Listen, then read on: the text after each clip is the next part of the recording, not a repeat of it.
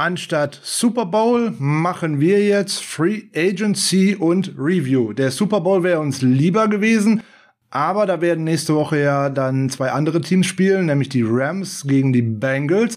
Ben, muss ich dich noch direkt fragen, ähm, so Hangover überwunden und schon wieder in Richtung der neuen Saison unterwegs oder trauen wir noch dem Super Bowl-Einzug hinterher? Hm, das beantworte ich mit einem klaren Jein. Ähm, Gin Tonic vor mir stehen, Pro Bowl Jersey von Kyle Juszczyk gestern bestellt. Kleines Frustshopping eingelegt. Ähm, Wäre natürlich schön, wenn wir am Sonntag äh, gegen die Bengals spielen würden, aber naja, schauen wir auf die nächste Saison, schauen wir auf einen neuen Start. Also können wir mit erhobenen Köpfen in die Free Agency gehen. Genau, deswegen machen wir heute Free Agency Grundlagen, die ersten Moves der 49ers und natürlich sprechen wir über Coaches. Los geht's!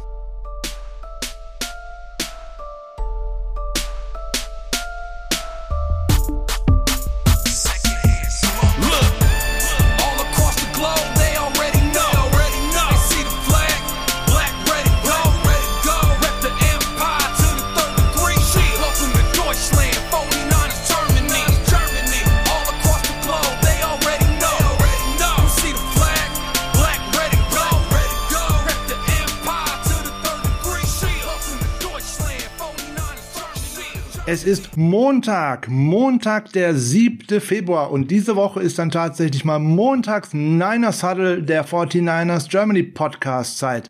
Schönen guten Morgen, schönen guten Tag, schönen guten Abend. Ich bin der Frank und an meiner Seite ist Ben. Hallo Ben. Hallo Frank, hallo zusammen. Ben, da sind wir wieder. Hangover vorüber, habe ich ja letzte Woche auch schon mit äh, André vom äh, Kicker besprochen gehabt dass wir beide eigentlich nur so ein oder zwei Tage gebraucht haben und uns dann eigentlich schon wieder so gedanklich mit der neuen Saison auseinandersetzen konnten und dann eigentlich auch schon wieder heiß waren, was denn alles passieren würde. Wie hat's bei dir ausgesehen? Tatsächlich ein bisschen anders. Also der Hangover hat auch nur so ein, zwei Tage gedauert, aber ich bin eigentlich gedanklich noch so überhaupt nicht äh, Richtung neue Saison unterwegs. Bin tatsächlich so, so gedankenleer. Ich meine, jetzt ist es ein halbes Jahr ohne richtigen Football und ähm, denke so, bis ich persönlich dann so richtig auf neue Saison schaue, das dauert schon noch ein paar Wochen.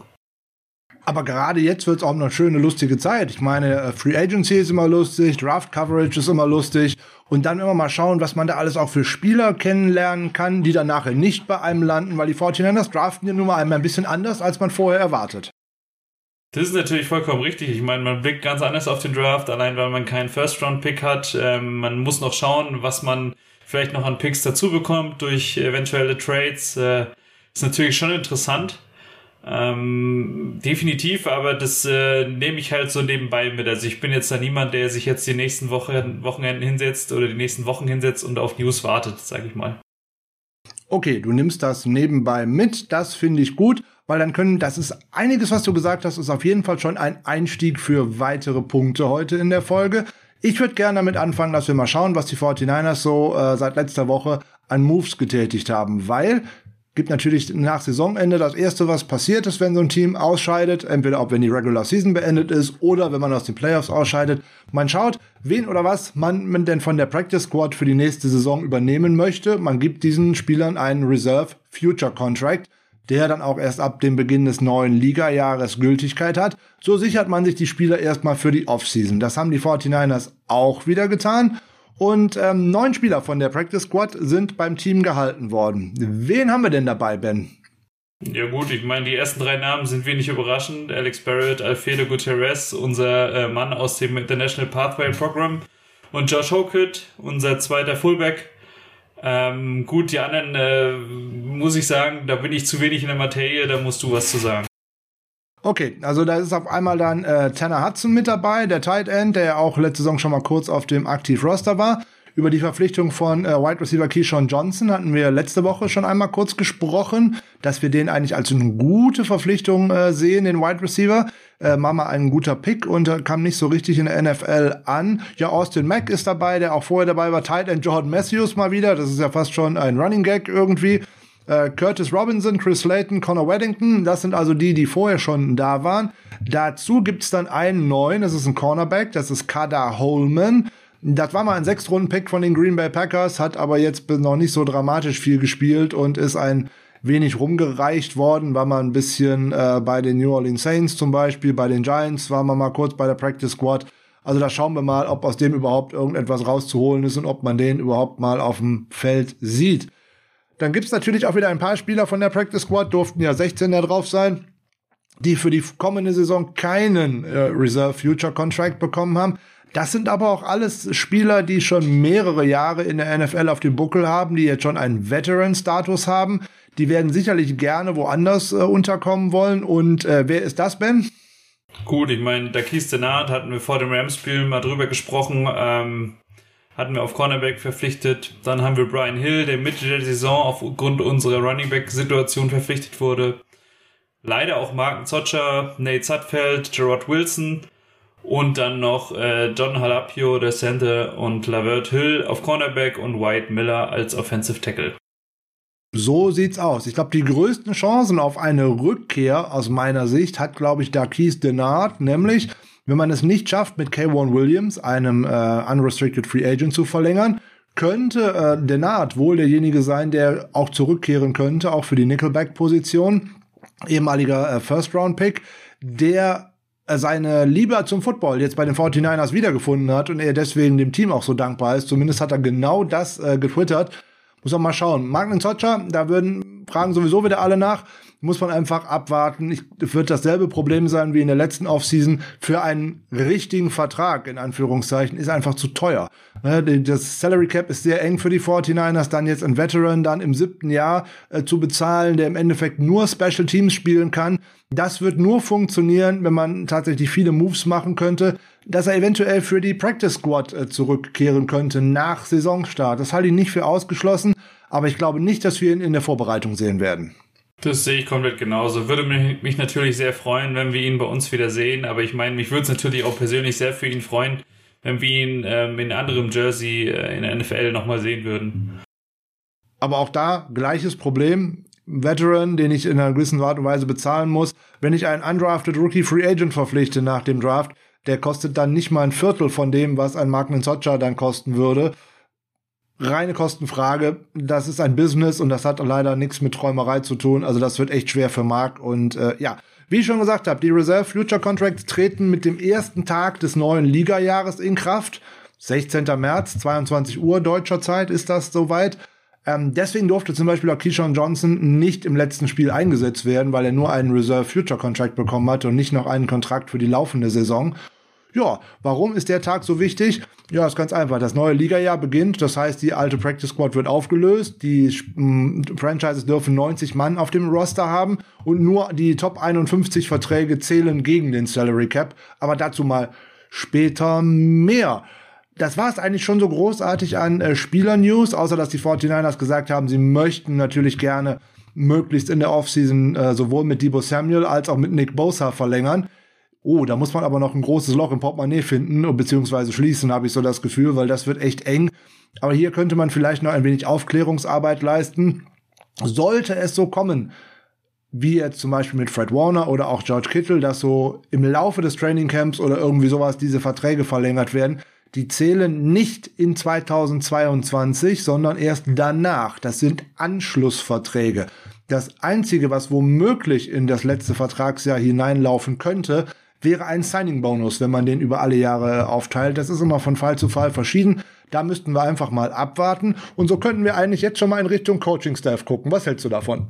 Ja, klar, sehr gerne. Ich meine, die Coaches haben natürlich immer eine äh, sehr schwerwiegende Rolle, was die Verpflichtung und Verlängerung von Spielern angeht. Ja, so haben wir jetzt zahlreiche äh, Abgänge, höchstwahrscheinliche Abgänge zu vermelden. Und der erste ist für mich wieder so die typische Berichterstattung von Portalen und dergleichen, die wenig Ahnung haben. Da wird überall rumgetweetet und äh, rausgehauen. 49ers entlassen ihren Assistant Head Coach, Tight Ends Coach John Ambry. Äh, nein, das haben sie nicht getan.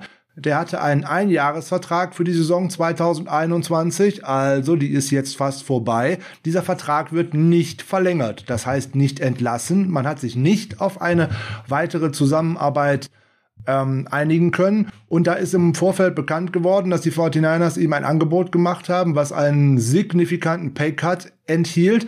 Aber er sollte höchstwahrscheinlich auch nur die, weiterhin die Tight Ends coachen und nicht mehr Assistant Head Coach sein. sozusagen ein Schritt zurück, deswegen auch weniger Bezahlung. Das wollte der gute John Embry nicht und deswegen wird er uns jetzt verlassen. Ist natürlich sehr naheliegend. Ich meine, ähm, als Coach in der NFL möchte man auch nicht unbedingt einen Rückschritt machen, wenn es nicht anders geht. Ähm, der Mann möchte vielleicht auch noch größere, größere Aufgaben übernehmen und dann äh, ist natürlich auch vollkommen verständlich, dass man sich da dann beidseitig nicht geeinigt hat. Ah, finde ich auch vollkommen korrekt, dass er sagt, ich möchte äh, nicht weniger verdienen, ich möchte auch nicht weniger Verantwortung haben. Aber warum man das gemacht hat, kommen wir vielleicht später noch dazu. Jetzt könnte ich aus einer anderen Perspektive noch sagen, vielleicht war man auch nicht so ganz ähm, zufrieden mit der Entwicklung von seinen Schützlingen. Aber wenn ich mir unser Tight End Core in den letzten beiden Spielzeiten angucke, sehe ich da aus, außer George Kittle überhaupt nichts. Äh, und bei Kittle sehe ich auch hier und da einen leichtsinnigen Drop nach dem anderen. Ähm, das gefällt mir auch nicht wirklich. Aber alles, was dahinter ist, da sehe ich überhaupt keinen Fortschritt. Sehe ich komplett genauso. Ich meine, George Kittle ist ein super Talent, brauchen wir nicht drüber sprechen, aber auch da ist halt ähm, normalerweise noch, noch Luft nach oben, die einfach in den letzten beiden Jahren ausblieb, beziehungsweise wenn man sich die Performances anschaut, du hast gerade die Drops äh, angesprochen, ähm, eventuell ein, sogar ein kleiner Rückschritt.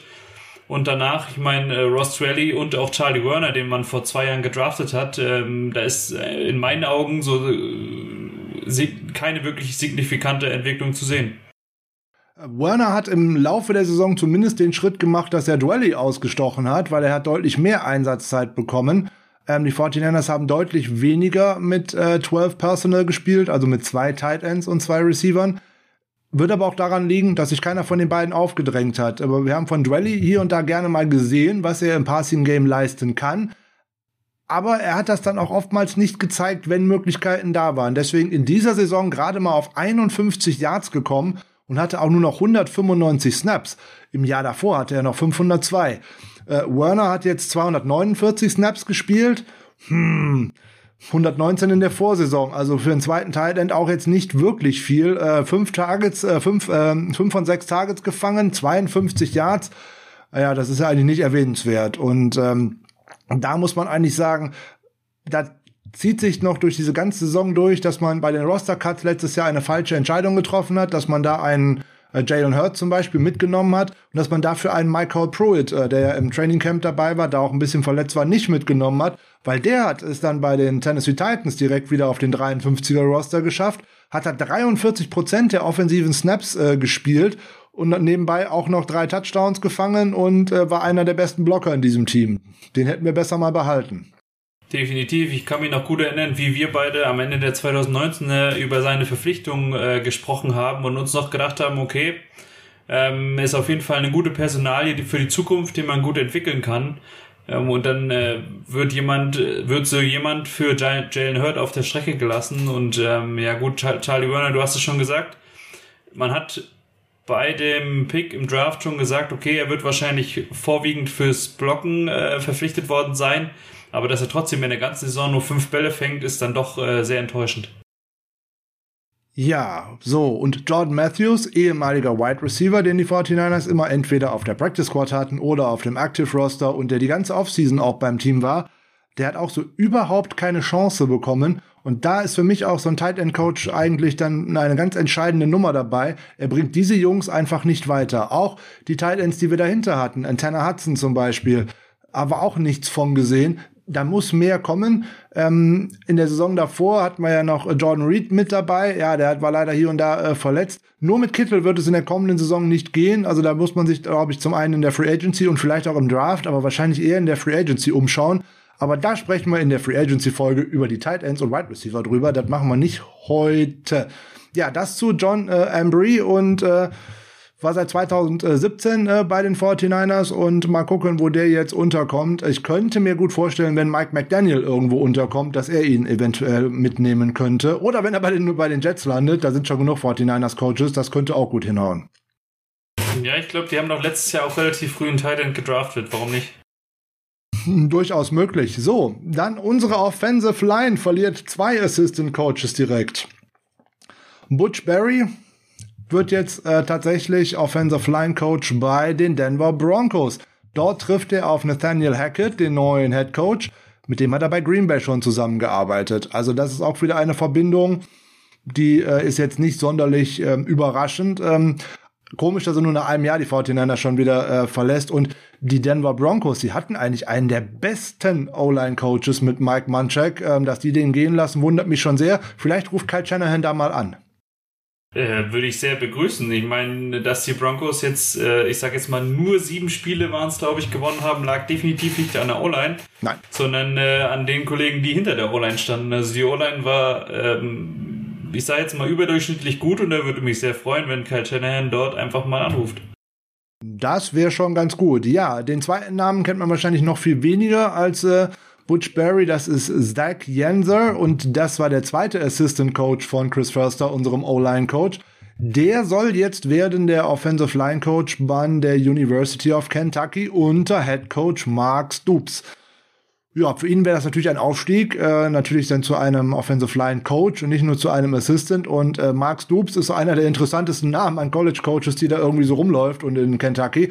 Da müsste man mal schauen. Das könnte ein Karrieresprungbrett für den jungen Mann sein.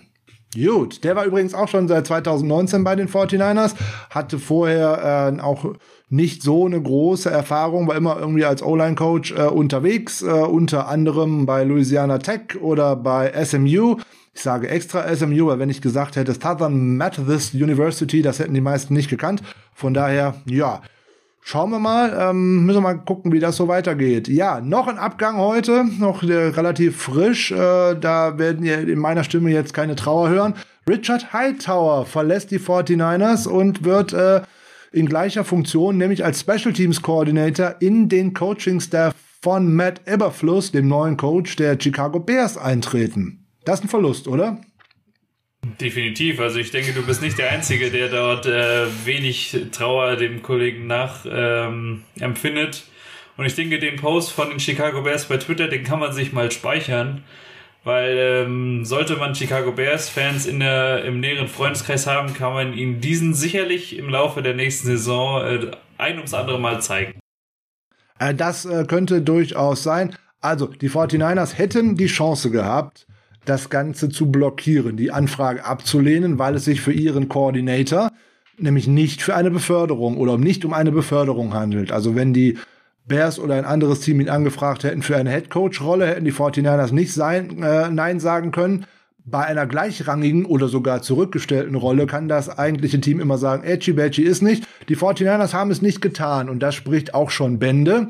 Für mich auch noch wieder eine große Weiterentwicklung auch von unserem Headcoach von Kyle Shanahan, weil einer der langjährigsten Weggefährten, die er kennt, weil er hat gleichzeitig schon mit ihm die University of Texas besucht. Beide waren Walk-ons und haben da tatsächlich anschließend Verträge bekommen und konnten dort ihre Studentenzeit im Footballteam tatsächlich nachher sozusagen auch noch mit einem Stipendium verbringen.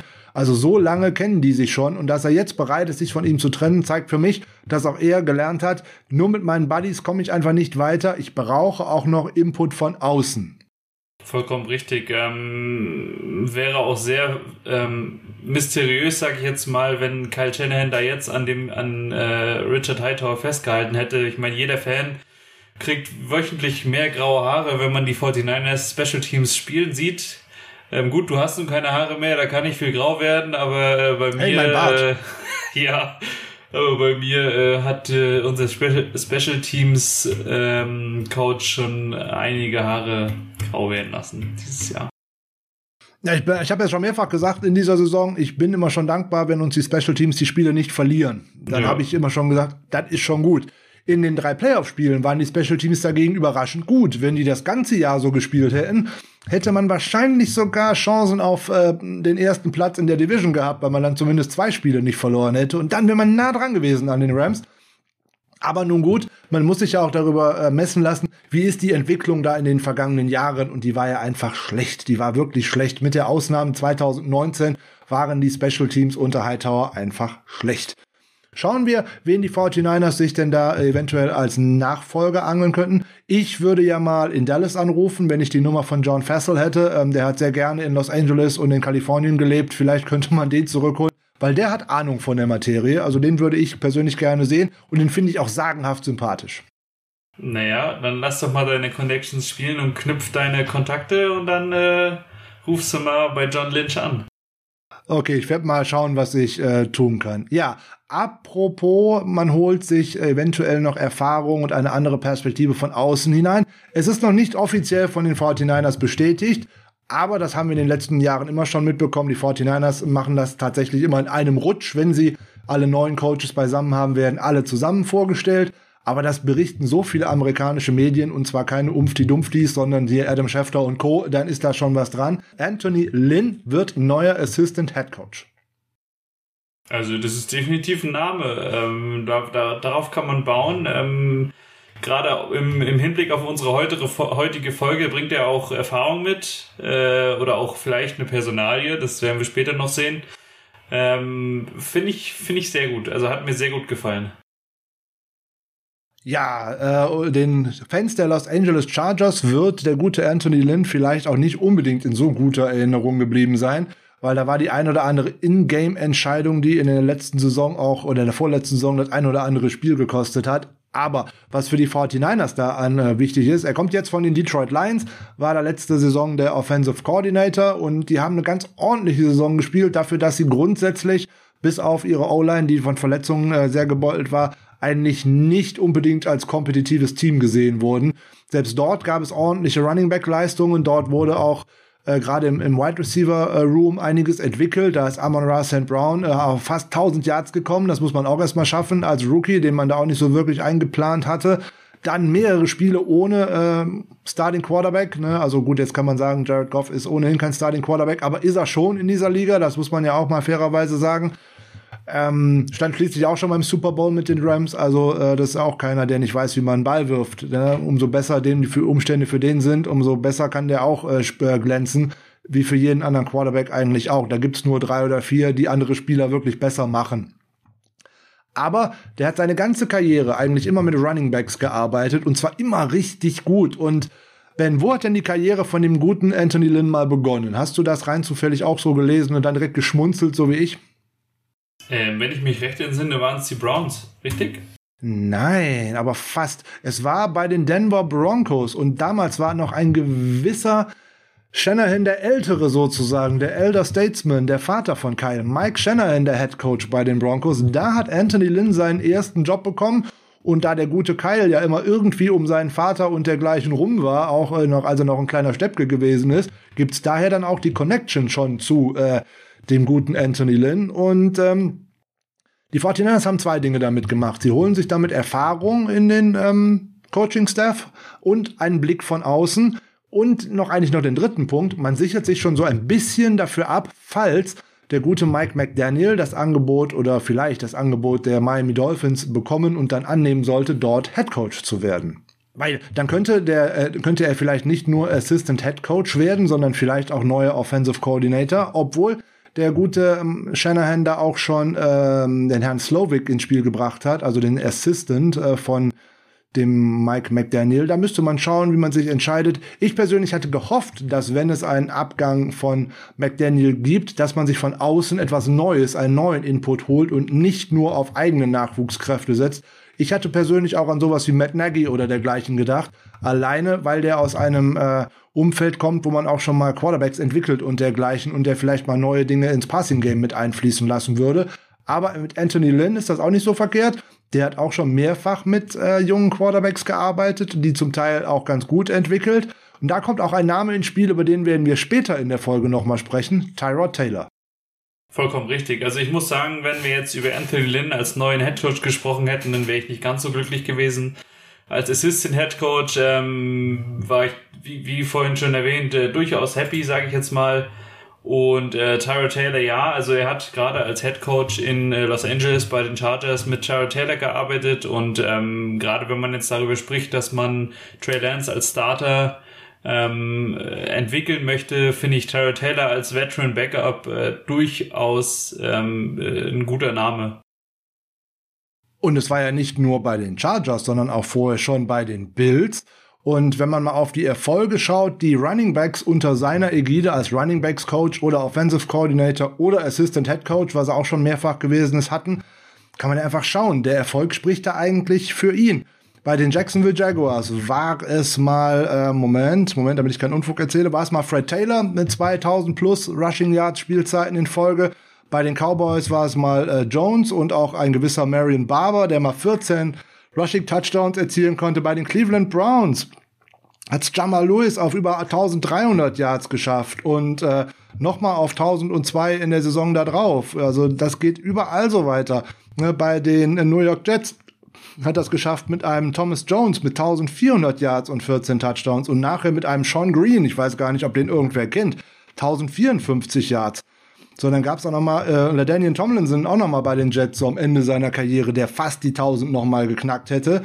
Also so geht das die ganze Zeit. So mit äh, bei den Bills war es nachher LeSean McCoy, den kennen wir alle noch den Namen, was der für ein gutes Running Game hatte.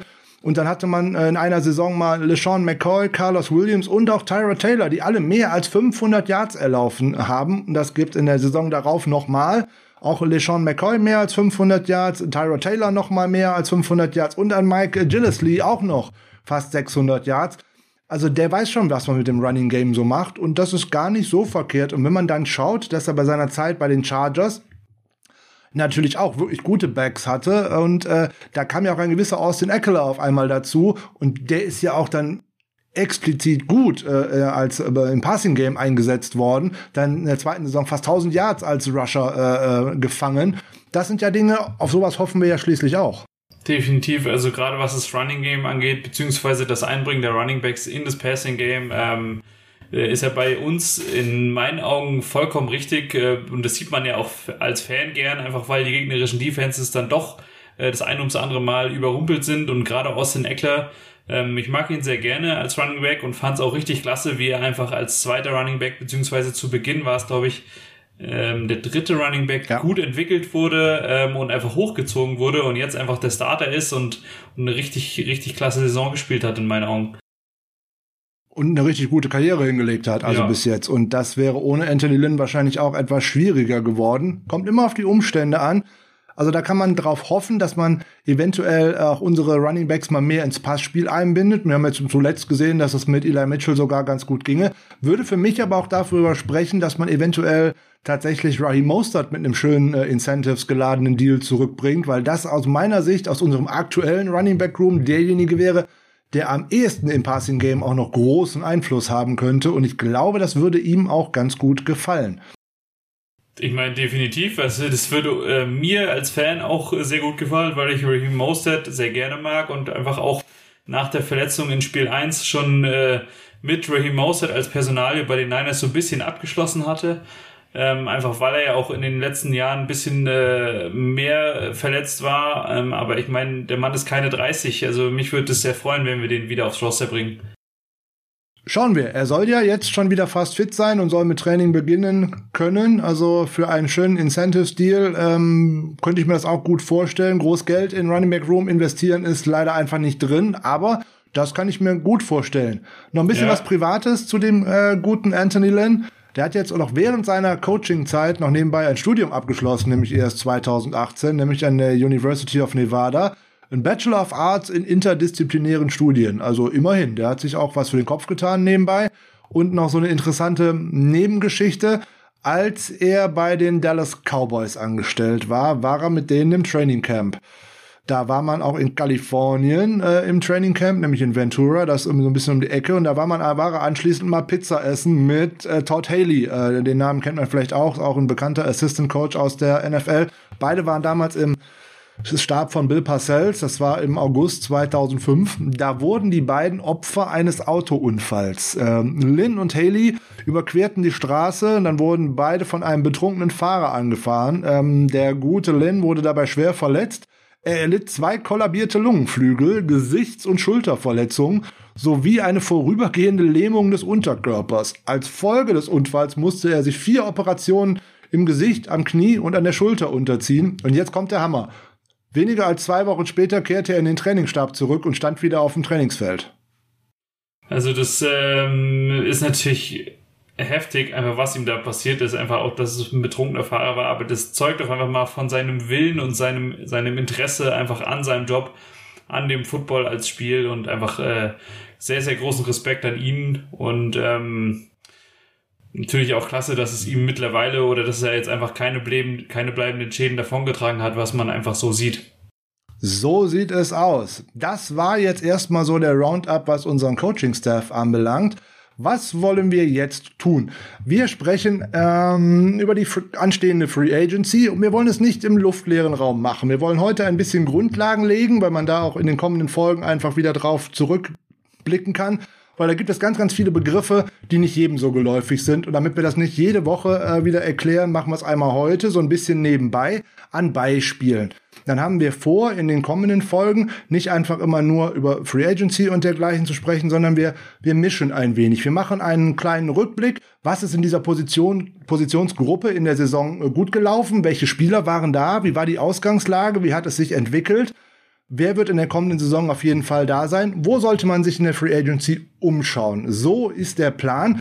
Jetzt machen wir heute, wie ich gesagt habe, Free Agency Grundlagen und fangen mit der ersten Positionsgruppe an und damit wir das große, sozusagen den großen Elefanten direkt schon mal durch den Porzellanladen geführt haben, fangen wir heute mit welcher Positionsgruppe an, Ben?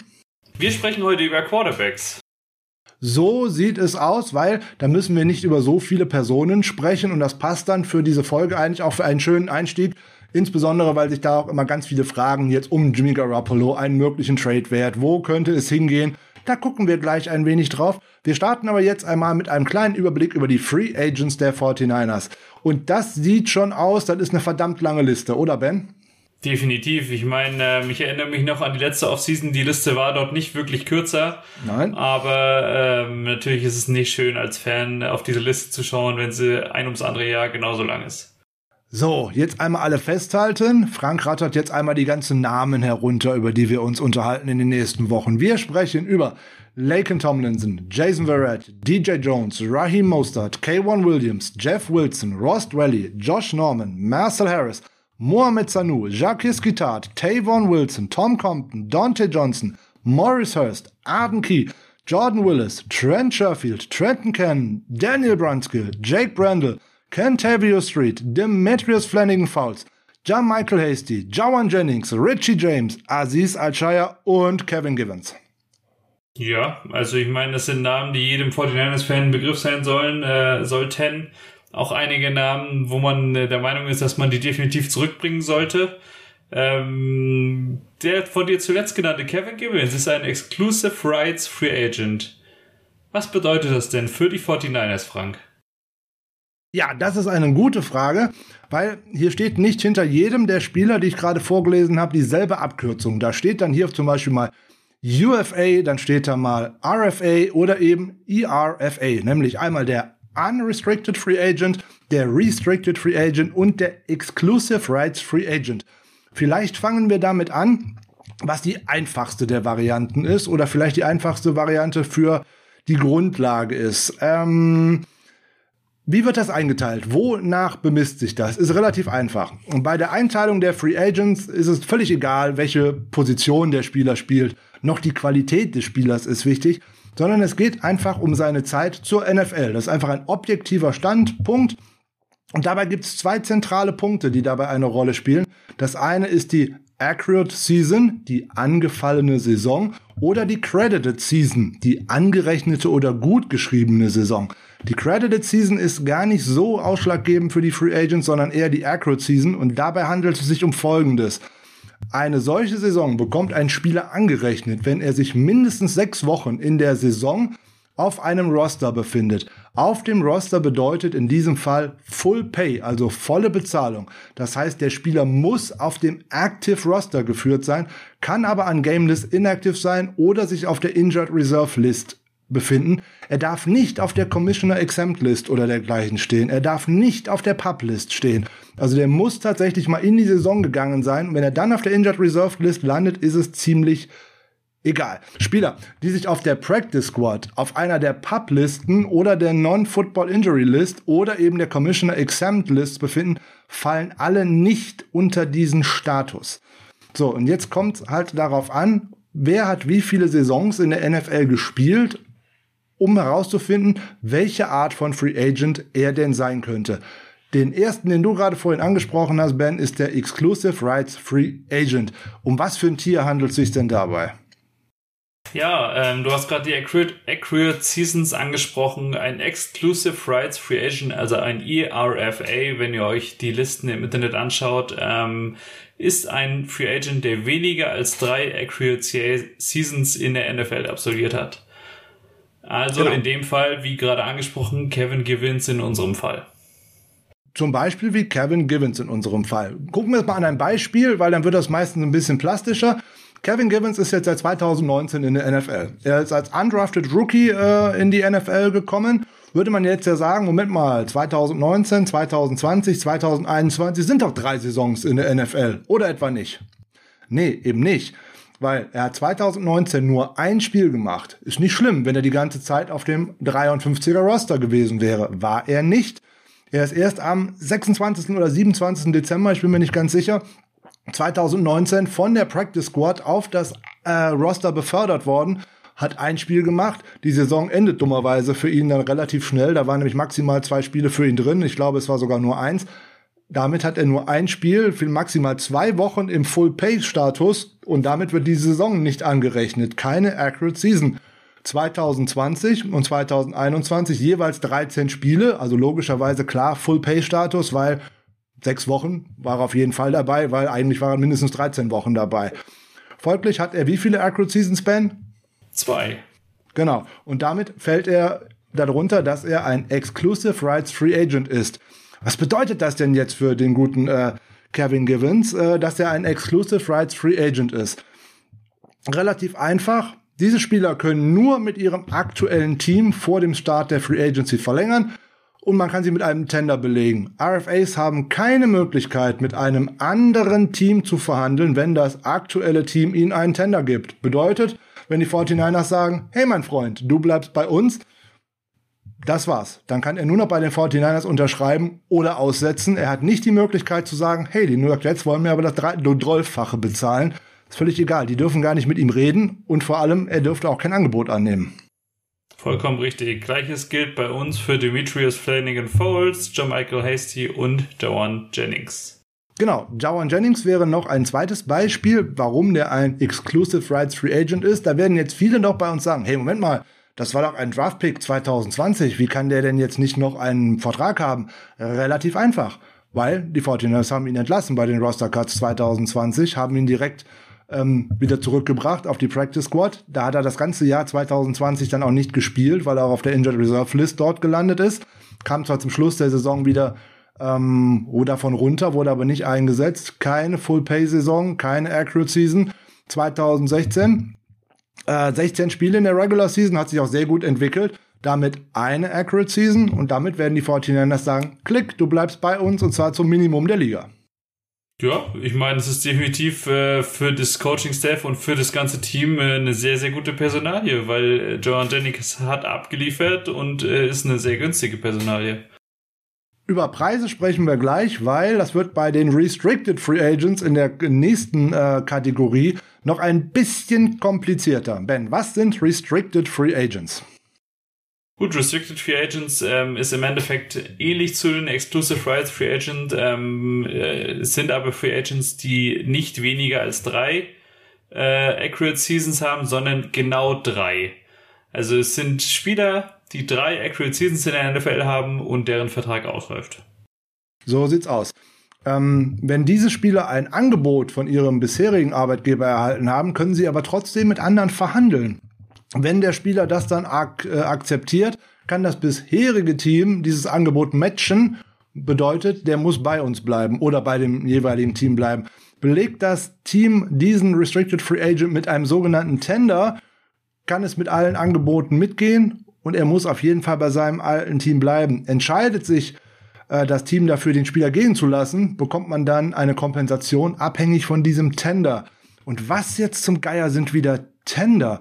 Bedeutet, bei diesen, äh, bei diesen Restricted Free Agents gibt es vier unterschiedliche von diesen Tendern. Das ist einmal, der Spieler hat jetzt so abgeliefert, den will ich unbedingt behalten. Das heißt, ich belege den mit dem sogenannten First Round Tender. Das bedeutet, wenn ein anderes Team den haben möchte, muss es mir einen First Round Pick geben, dann wandert der darüber.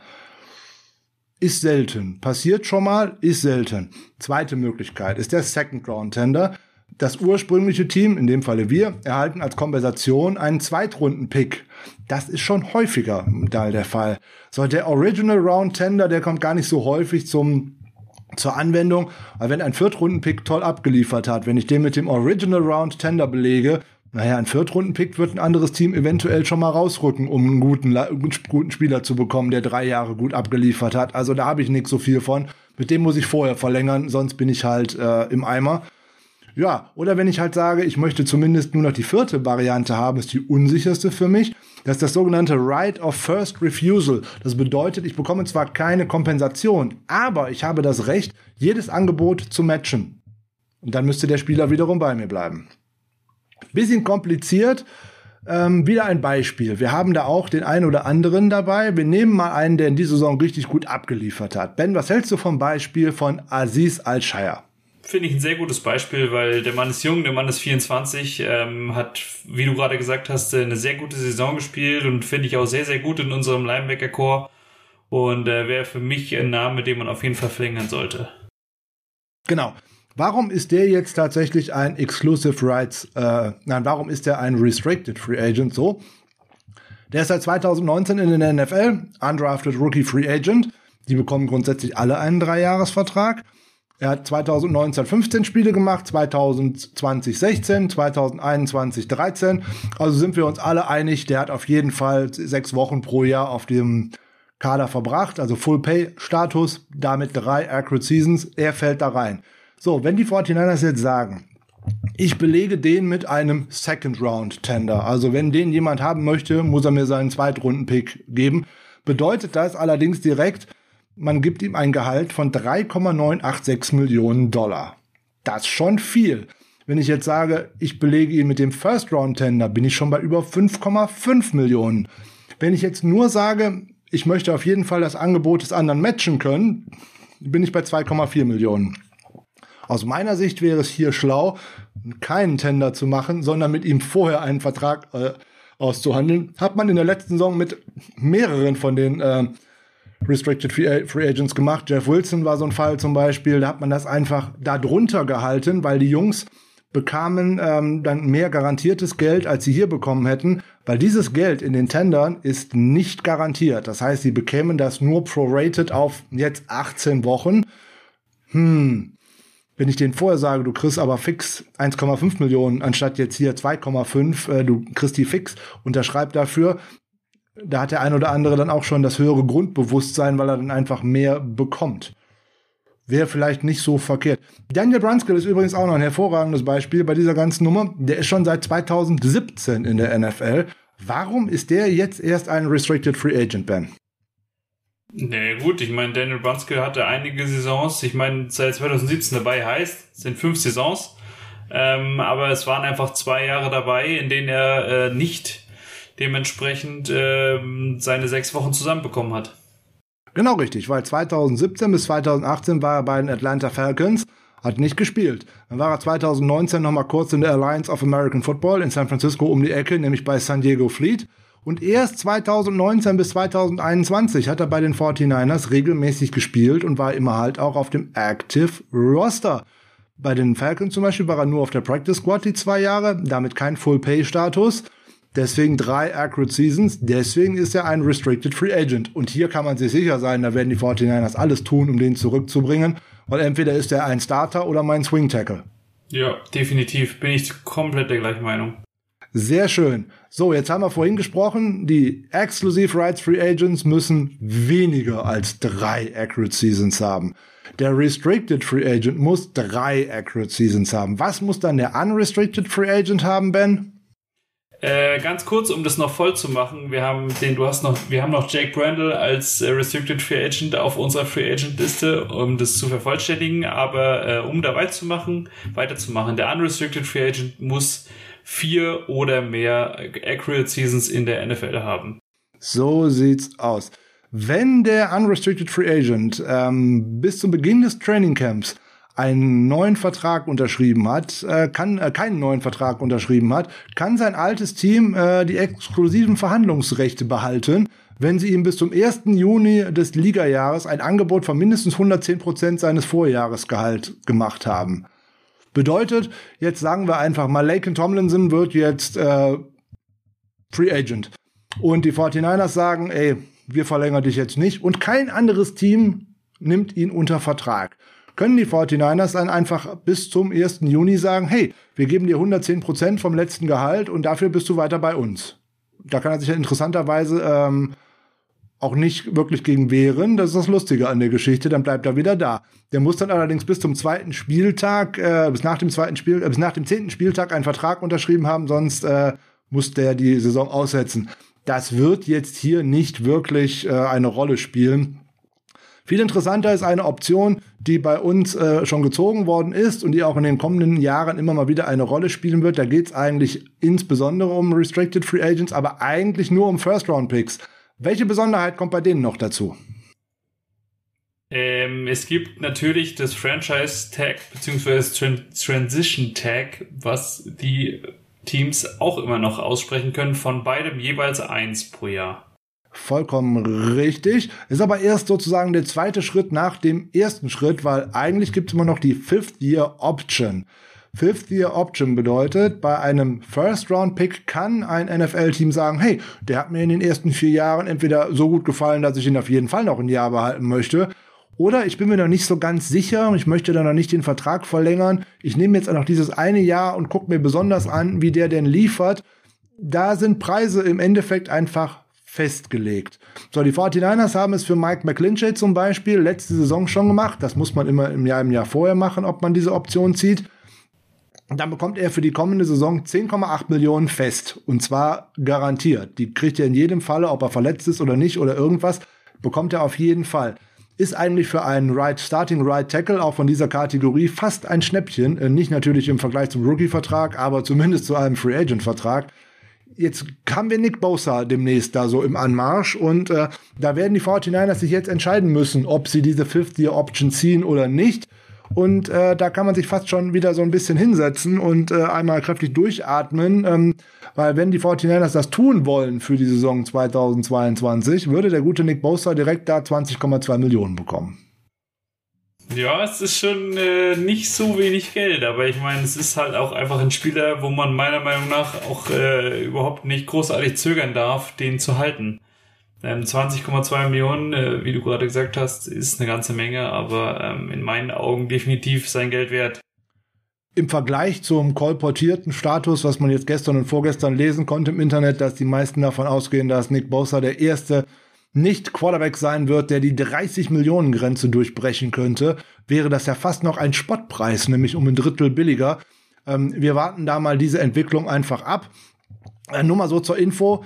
Äh, der Quarterback für dieses Jahr lag zum Beispiel schon bei 28,6 Millionen. Also da kommt es einfach nur darauf an, in welcher der Kategorien man spielt und dann liegt das halt vorher fest, was ich denn da bekomme oder halt auch nicht. Aber du hast schon angesprochen den Franchise Tag und den Transition Tag. Der Transition Tag, den, der kommt nicht so häufig vor, aber der Franchise Tag halt. So, wenn man jetzt sagt, ich halte diesen Spieler mit dem Franchise Tag nach der Fifth Year Option zum Beispiel, läge die für ein Defensive End bei 17,8 Millionen für diese Saison. Das wird nächste Saison definitiv noch mehr werden weil da geht es schlichtweg und ergreifend um die Einnahmen der Liga. Die werden in den nächsten Jahren einfach steigen, insbesondere ab nächster Saison durch den neuen Fernsehvertrag. Und so werden diese Summen einfach richtig, richtig hochgehen. Das wird dann hier und da echt wehtun. Und da wird man sich hier und da sicherlich auch den Franchise-Tag mal überlegen, insbesondere den ein zweites Mal oder sogar ein drittes Mal zu ziehen, hatten wir ja dann auch schon, weil dann wird's richtig teuer. Mhm, definitiv. Also ich meine, Franchise Tag ist immer so eine, so eine beliebte Option, einfach mal schnell so, ja, okay, ich beschäftige mich nächstes Jahr detailliert mit deinem Vertrag, aber gerade wie du sagst, ähm, wenn es jetzt gerade von diesem zum nächsten Jahr über zweieinhalb Millionen nach oben schießt, äh, wenn man sich jetzt den Defensive End anschaut, ist es schon äh, ein Brett. Auf jeden Fall. Was sind die Vorteile von so einem Exclusive Rights Franchise Tag? Das ist ganz einfach. Wenn das Franchise sagt, der und der Spieler bekommt das, dann darf der Spieler mit keinem anderen mehr verhandeln und fertig. Das ist aber auch die teuerste Variante für sie, weil entweder bekommt der Spieler das Durchschnittsgehalt der aktuell fünf höchst dotierten Verträge auf seiner Position oder, wenn er sich dabei besser steht, 120 Prozent des eigenen Vertrags aus dem Vorjahr. Uh. so, und dann mm, macht man das im Jahr darauf nochmal, ist es auf jeden Fall 120 Prozent des Vertrags vom Vorjahr. Und wenn es dann bei Quarterbacks oder Defensive Ends geht, dann weiß man genau, wo das hingeht. Vollkommen richtig, weil ich meine, 20% von 25 Millionen sind auf jeden Fall schon mal 5 Millionen mehr. Also das schießt dann äh, exponentiell in die Höhe und da muss man dann schauen, dass man an anderer Ecke definitiv ein bisschen spart. Abgesehen davon, auch diese Summe ist voll garantiert und tut halt dann äh, richtig weh. So, ich glaube mal über den Non-Exclusive Franchise Tag und über den Transition Tag sprechen wir mal gar nicht so unbedingt. Das ist gar nicht so interessant. Das nächste Interessante ist auf jeden Fall die Legal Tampering Period. Was zum Teufel ist denn das nun wieder für ein Tier? Ich könnte auf jeden Fall mal sagen, sie findet dieses Jahr vom 14. bis zum 16. März statt.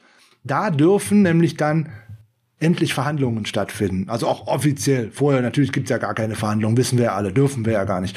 So, in diesen zwei Tagen dürfen dann die Vereine, also die 49ers, die Giants und wer auch immer, mit zertifizierten Agenten über diese Spieler verhandeln. Es darf noch kein äh, keine Unterschrift unter den Vertrag erfolgen. Das passiert erst mit dem Start des neuen Ligajahres. Aber man darf zumindest verhandeln. Man darf das auch schon verkünden, aber man darf nicht unterschreiben. Ist also dann tatsächlich der eigentliche Start der Free Agency und dann wird man wieder sehen, wo was denn hingehen würde. So, das war jetzt aber ganz schön viel an äh, Rohmasse sozusagen und äh, da werden wir in den kommenden Wochen auch immer wieder mal drauf hinkommen, weil wir werden immer wieder über Exclusive Rights Free Agents sprechen, über Unrestricted Free Agents und so weiter.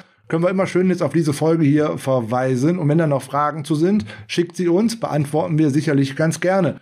So, erste, erster Rückblick in die erste Provision, äh, Positionsgruppe und natürlich auch direkt Ausblick auf 2022, auf die Free Agency und auf einen möglichen Roster für 2022. Wir sprechen über Quarterbacks.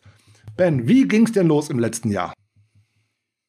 Gut, wie ging's los im letzten Jahr? Äh, los ging das letzte Jahr, indem wir äh, unsere First-Round-Picks der nächsten Jahre verkauft haben und uns Trey Lance an Nummer 3 im Draft 2021 gesichert haben. Ähm, ja, gut, wurde von, ein bis, von den einen bisschen kritisch beäugt, dass man an drei äh, Trey Lance zieht, aber an 15, äh, beziehungsweise an der originalen Position, ich glaube an 12 wäre es gewesen, auch noch Mac Jones hätte haben können, aber ähm, ich bin immer noch froh mit dem Pick.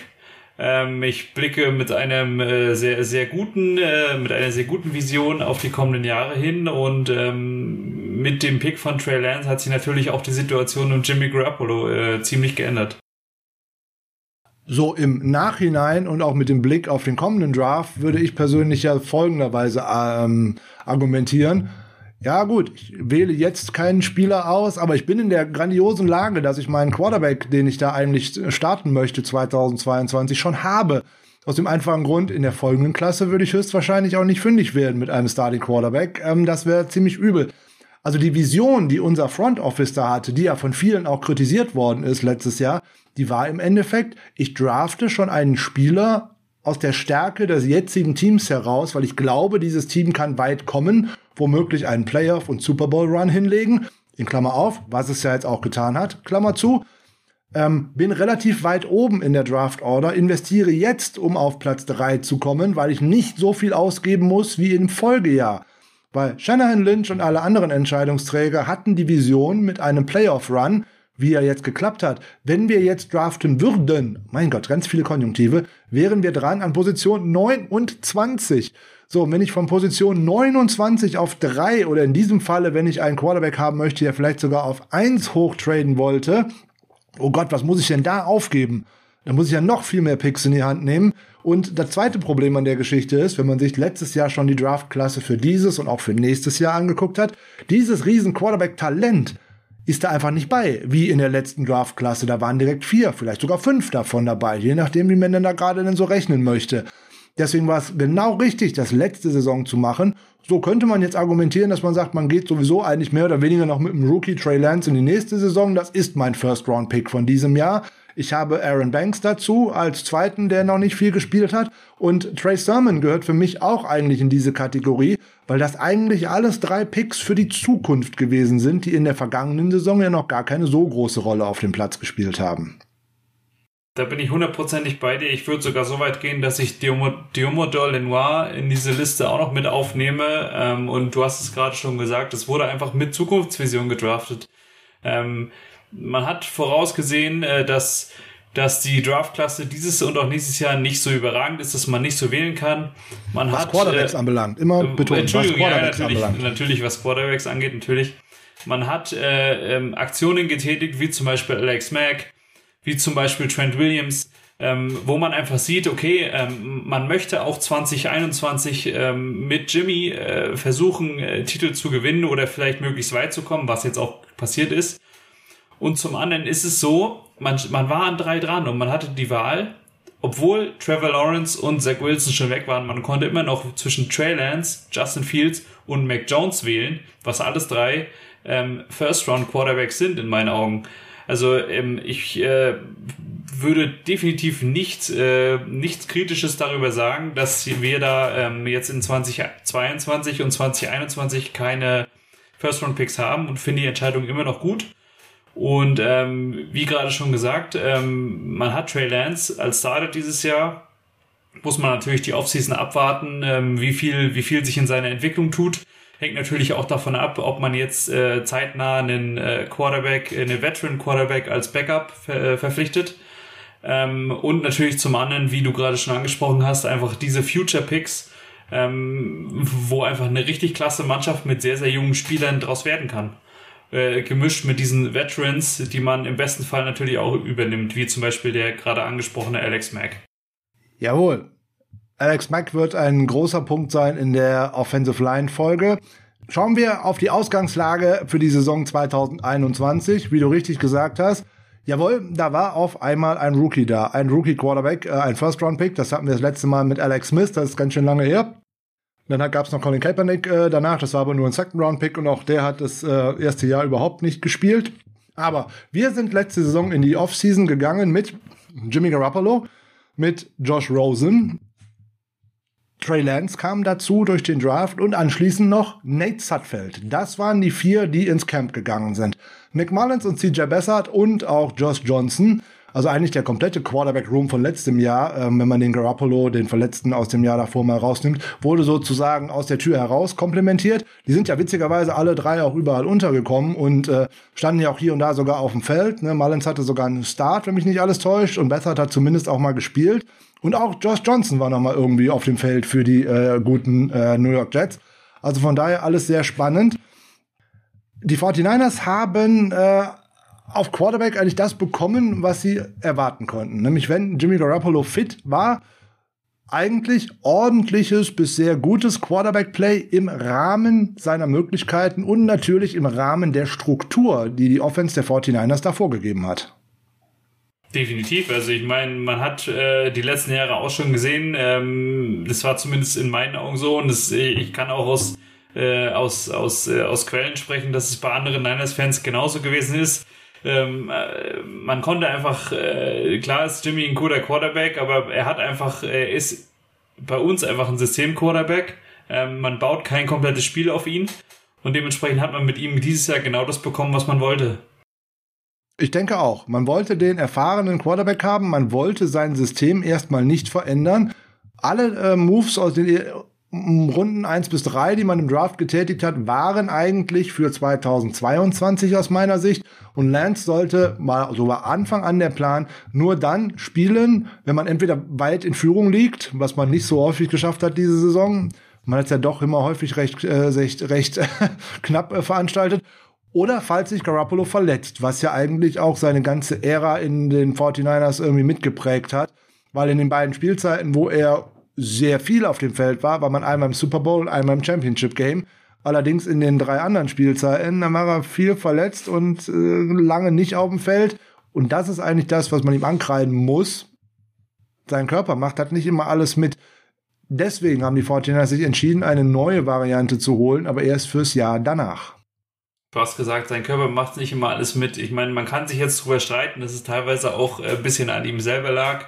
Einfach weil er in meinen Augen den Ball in der Pocket oftmals zu lang gehalten hat. Aber das ist jetzt, soll jetzt nicht Thema des heutigen Tages sein. Ähm, ich kann auf jeden Fall so viel sagen. Ich habe auf jeden Fall nicht weniger geschwitzt als Trey Lance im Spiel gegen die Texans äh, in der Pocket zum Pass angesetzt hat, als wenn Jimmy das gleiche gemacht. Ja gut, da ist es aber auch noch so ein bisschen äh, Äpfel mit Birnen vergleichen, ähm, weil da hat man ganz klar gesehen, dass das irgendwie ein, ein äh, limitiertes äh, Scheme ist, was dort äh, gespielt wird, wo man es versucht hat, dem Quarterback sehr einfach zu machen, was bei Garoppolo dann hier und da schon doch anders ist. Was hatten die 49ers von ihm bekommen in dieser Saison? Neun, äh, Sie neun Siege, sechs äh, Niederlagen in der Regular Season, äh, 3810 Yards, 20 Touchdowns bei 12 Interceptions. Die tun natürlich hier und da weh. Gucke ich allerdings auf den Liga-Vergleich, wie viele Interceptions äh, die, äh, die äh, Konkurrenz geworfen hat, liegt Garoppolo nur auf Platz 17. Also von daher von 32 Quarterbacks. Da waren einige deutlich freigebiger, was äh, Picks anbelangt. Wird zum Teil auch mehr geworfen, äh, sehe ich alles ein.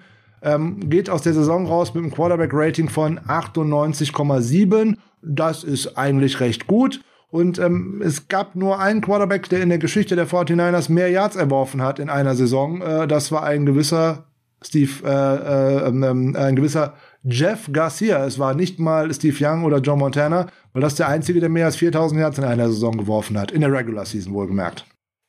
Ist auf jeden Fall gut zu wissen. Äh, würde man so gar nicht denken, tatsächlich. Ähm, gut, äh, ich würde jetzt selber auch noch dazu sagen, wenn man Jimmy Garoppolo jetzt die, den kompletten Druck der Season auf seine Schultern gesetzt hätte, ähm, wären es in meinen Augen noch mehr als 12 Interceptions gewesen, einfach weil wir ein sehr, sehr gutes Running Game hatten. Äh, gerade mit Debo Samuel, gerade mit unseren Running Backs. Aber ähm, die Stats, die man dort sieht, äh, sind definitiv, du hast es gerade angesprochen, im Liga-Vergleich jetzt nicht die schlechtesten. 68 äh, Prozent, äh, über 68 Prozent Completion Rate ist natürlich auch wirklich gut. Also im Endeffekt 7 von 10 bringe ich an gerade in der Regular Season war er gerade bei Third Down richtig, richtig gut. Da war er bei EPA Pro Play auf Platz 2, wenn mich nicht alles täuscht, am Ende der Saison von allen Quarterbacks. Und gerade ab Woche 8 bis Woche 17 war er da sogar auf Platz 1. Ja, er kreiert nicht selber. Er läuft nicht mit dem Ball, um dann irgendwie irgendwo hinzuwerfen. Da sehen wir meistens, wo es hinführt, nämlich meistens in der Interception oder in was anderem Hässlichen. Das ist nicht seine Stärke, das wird sie auch nicht werden. Da beißt die Maus keinen Faden ab für die Situationen, wo man ihn in einer Clean Pocket gehalten hat, ähm, war er richtig stark in dieser Saison, weil alles, was in einer Clean Pocket äh, gelandet ist, da hat er von PFF eine Wertigkeit bekommen von 91,5. Und das ist ein absoluter Topwert in dieser Liga. Da bringt er über 70 Prozent seiner Bälle an. Da hat er 3500 Yards äh, gepasst. Ja, Under Pressure wird das natürlich richtig furchtbar. Ich finde das eigentlich so traurig, dass ich hier mal Under Pressure sagen muss, weil das ist immer sehr negativ hier, aber es ist einer meiner Lieblingssongs so nebenbei. Äh, schöne Grüße in den Himmel an David Bowie. Äh, unter anderem und auch an Freddie Mercury. Aber okay, ich, ich schweife ab. Dann ist für die Regenwurm-Taktik. Ich schweife ab. Also Under Pressure, unter Druck, äh, da stürzt diese 91,5 auf 26,3. Und das natürlich auch bodenlos, weil das ist nicht das Einzige, was dabei richtig ansteigt, sondern seine Turnover-worthy Plays, also die Dinge, die gefährlich sind, um abgefangen zu werden, die gerne mal in einer Interception enden könnten, die liegen bei seiner aus einer Clean Pocket schon bei 3,0 Prozent. Das ist auch schon relativ hoch im Liga-Vergleich. Aber sie steigen dramatisch an, under pressure, nämlich auf fast 10 Prozent, 9,8. Und wenn ich dann weiß, dass da jede zehnte Wurf under pressure eigentlich eine Interception ist, dann wird's echt eng. Vollkommen richtig. Ähm, ja, man kann, man kann sagen, wir haben eine sehr, sehr gute O-Line, aber äh, es spricht Bände, dass er einfach mehr Interceptions als Touchdowns under pressure geworfen hat und ähm, ja. dass er einfach äh, nur bei 55% Completion Rate liegt. Äh, das ist einfach, äh, wenn man, wenn man dann schaut, ich meine, die O-Line, die kann auch nicht immer stehen und äh, immer den Quarterback beschützen. Ähm, das, äh, da, da muss ein Quarterback definitiv besser performen. Keine Frage. Und wo ein Quarterback definitiv besser performen muss, ist bei tiefen Bällen. Tiefe Bälle sind zumindest laut PFF alles, was tiefer ist als 20 Yards. Und da wird's echt übel, weil wenn man die äh, Felder da in drei Quadranten einteilt, Outside right, between the numbers, outside left, dann wird's richtig übel. Ich fange mal mit dem besten von den drei Quadranten an. Das wäre outside right. Das wären sieben von 15 für 261 Yards, zwei Touchdowns. Schon wenig. Das ist eigentlich das, wo man Ex-Receiver langläuft. Den habe ich grundsätzlich nicht. Haben wir einfach nicht im Kader. Schon doof. Jetzt kommt eigentlich das, wo wir stark sein müssten. Und zwar richtig stark sein müssten, nämlich between the numbers, tief. 4 von 14. Ein Touchdown, drei Interceptions. Da kann ich direkt mal sagen, schöne Grüße an George Kittle, weil da läuft der nämlich eigentlich rum in der Fläche. da hat er uns die Saison auch nicht genug Big Plays geliefert, weil den einen oder anderen Ball hat er da auch äh, leider verschlammt. Aber nun gut. Outside Left wird leider auch nicht besser. Da sind wir bei nur drei von zehn. 76 Yards, überhaupt nur ein Touchdown, sonst gar nichts. Und ähm, ja, das ist eigentlich das Problem. Und natürlich Outside ist ohnehin ein Problem. Das geht noch im Nahbereich zwischen 0 und äh, 10 Yards. Da liegen wir überall eigentlich sehr gut. Aber dann wird schon, wird schon echt schwer. Outside Right zwischen 10 und 20 Yards auch nur 10 von 21 und Outside Left auf der anderen Seite sieht nicht besser aus mit 12 von 22. Ja, das sind Dinge, da muss man dran arbeiten. Man hat gesehen, hier und da kann er das. Wir haben es beim letzten Spiel noch gesehen, dieser schöne Pass auf Kittel, der den gerade noch fängt, kurz vor der Auslinie, beide Füße noch in, in äh, reinbekommt und dann sozusagen ins Ausfällt. Das war einer aus diesem 10 bis 15, äh, 10 bis 20 Yards Bereich äh, outside left. Aber die kommen halt einfach zu wenig. Vollkommen richtig. Aber um dich zu korrigieren, das war das vorletzte Spiel, das war gegen die Packers. Das war gegen die Packers? Okay, nehme ich auch. Nee, aber ähm, du hast, was du jetzt ausgelassen hast, ist Between the Numbers zwischen 10 und 20. Da stehen wir, stehen wir zwar statistisch, statistisch gar nicht schlecht mit 59 von 82, aber eben auch sieben Interceptions. Das habe ich auch des Öfteren schon gelesen dieses Jahr. Ähm, einfach weil es auch zu offensichtliche Pässe über die Mitte sind wo die Linebacker dann stehen und die Bälle intercepten. Ähm, das, sind immer äh, Bälle, die den Fans dann äh, am wenigsten gefallen, einfach weil man sich denkt, äh, hat er den jetzt gar nicht gesehen oder was? Ähm, ja. Genau das ist es. Da bleibt man hier und da ein bisschen ähm, fragend zurück und denkt sich, hm, warum hast du Bobby Wagner da nicht gesehen? Nur so als Beispiel.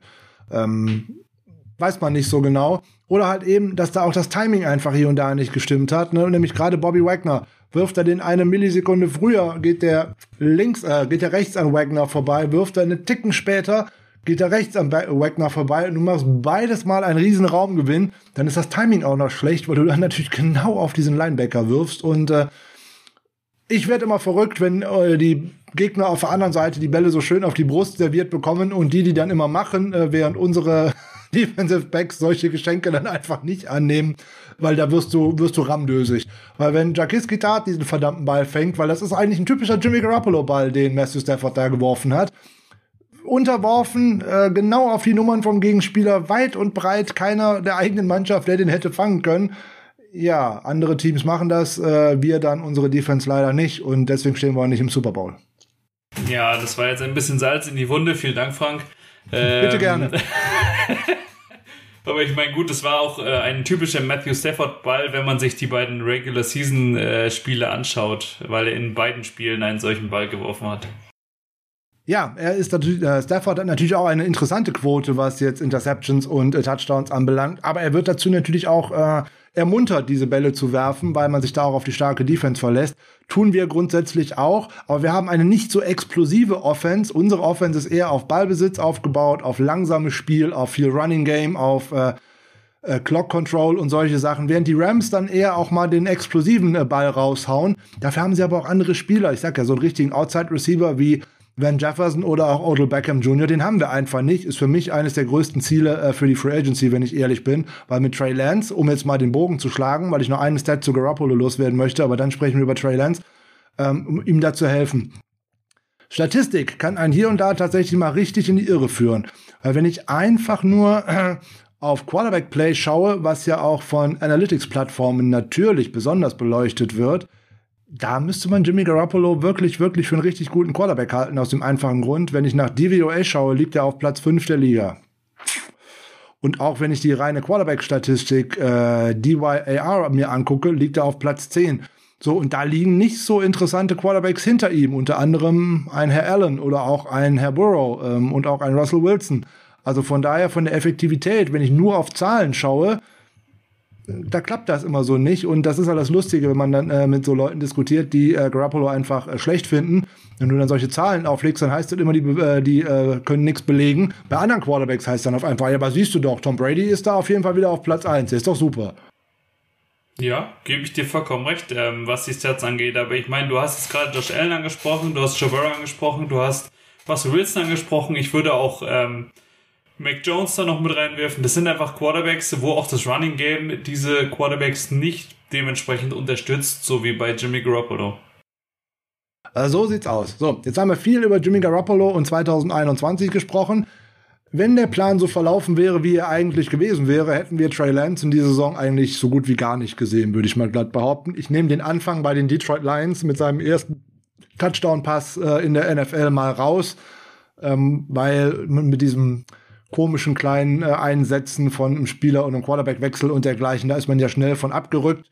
Hat Shanahan ja gesagt, bringt ihn aus seinem Play-Calling-Rhythmus, bringt auch äh, die Offense und gerade auch die Offensive Line aus dem Rhythmus.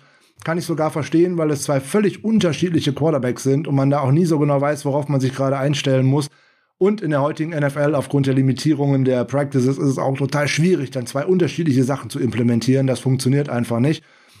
Ben, wir haben zwei Spiele gesehen von äh, Kyler Murray. Äh, eins gegen die Cardinals, eins gegen die, äh, Quatsch. Wir haben zwei Spiele gesehen, natürlich von Trey Lance. Äh, Kyler Murray haben wir nur einmal gesehen, weil er nur ein Spiel gespielt hat gegen uns. Ähm, wir haben zwei, zwei Spiele von Trey Lance gesehen bei den Cardinals und zu Hause gegen die Houston Texans. Das eine war recht früh in der Saison, das andere recht spät.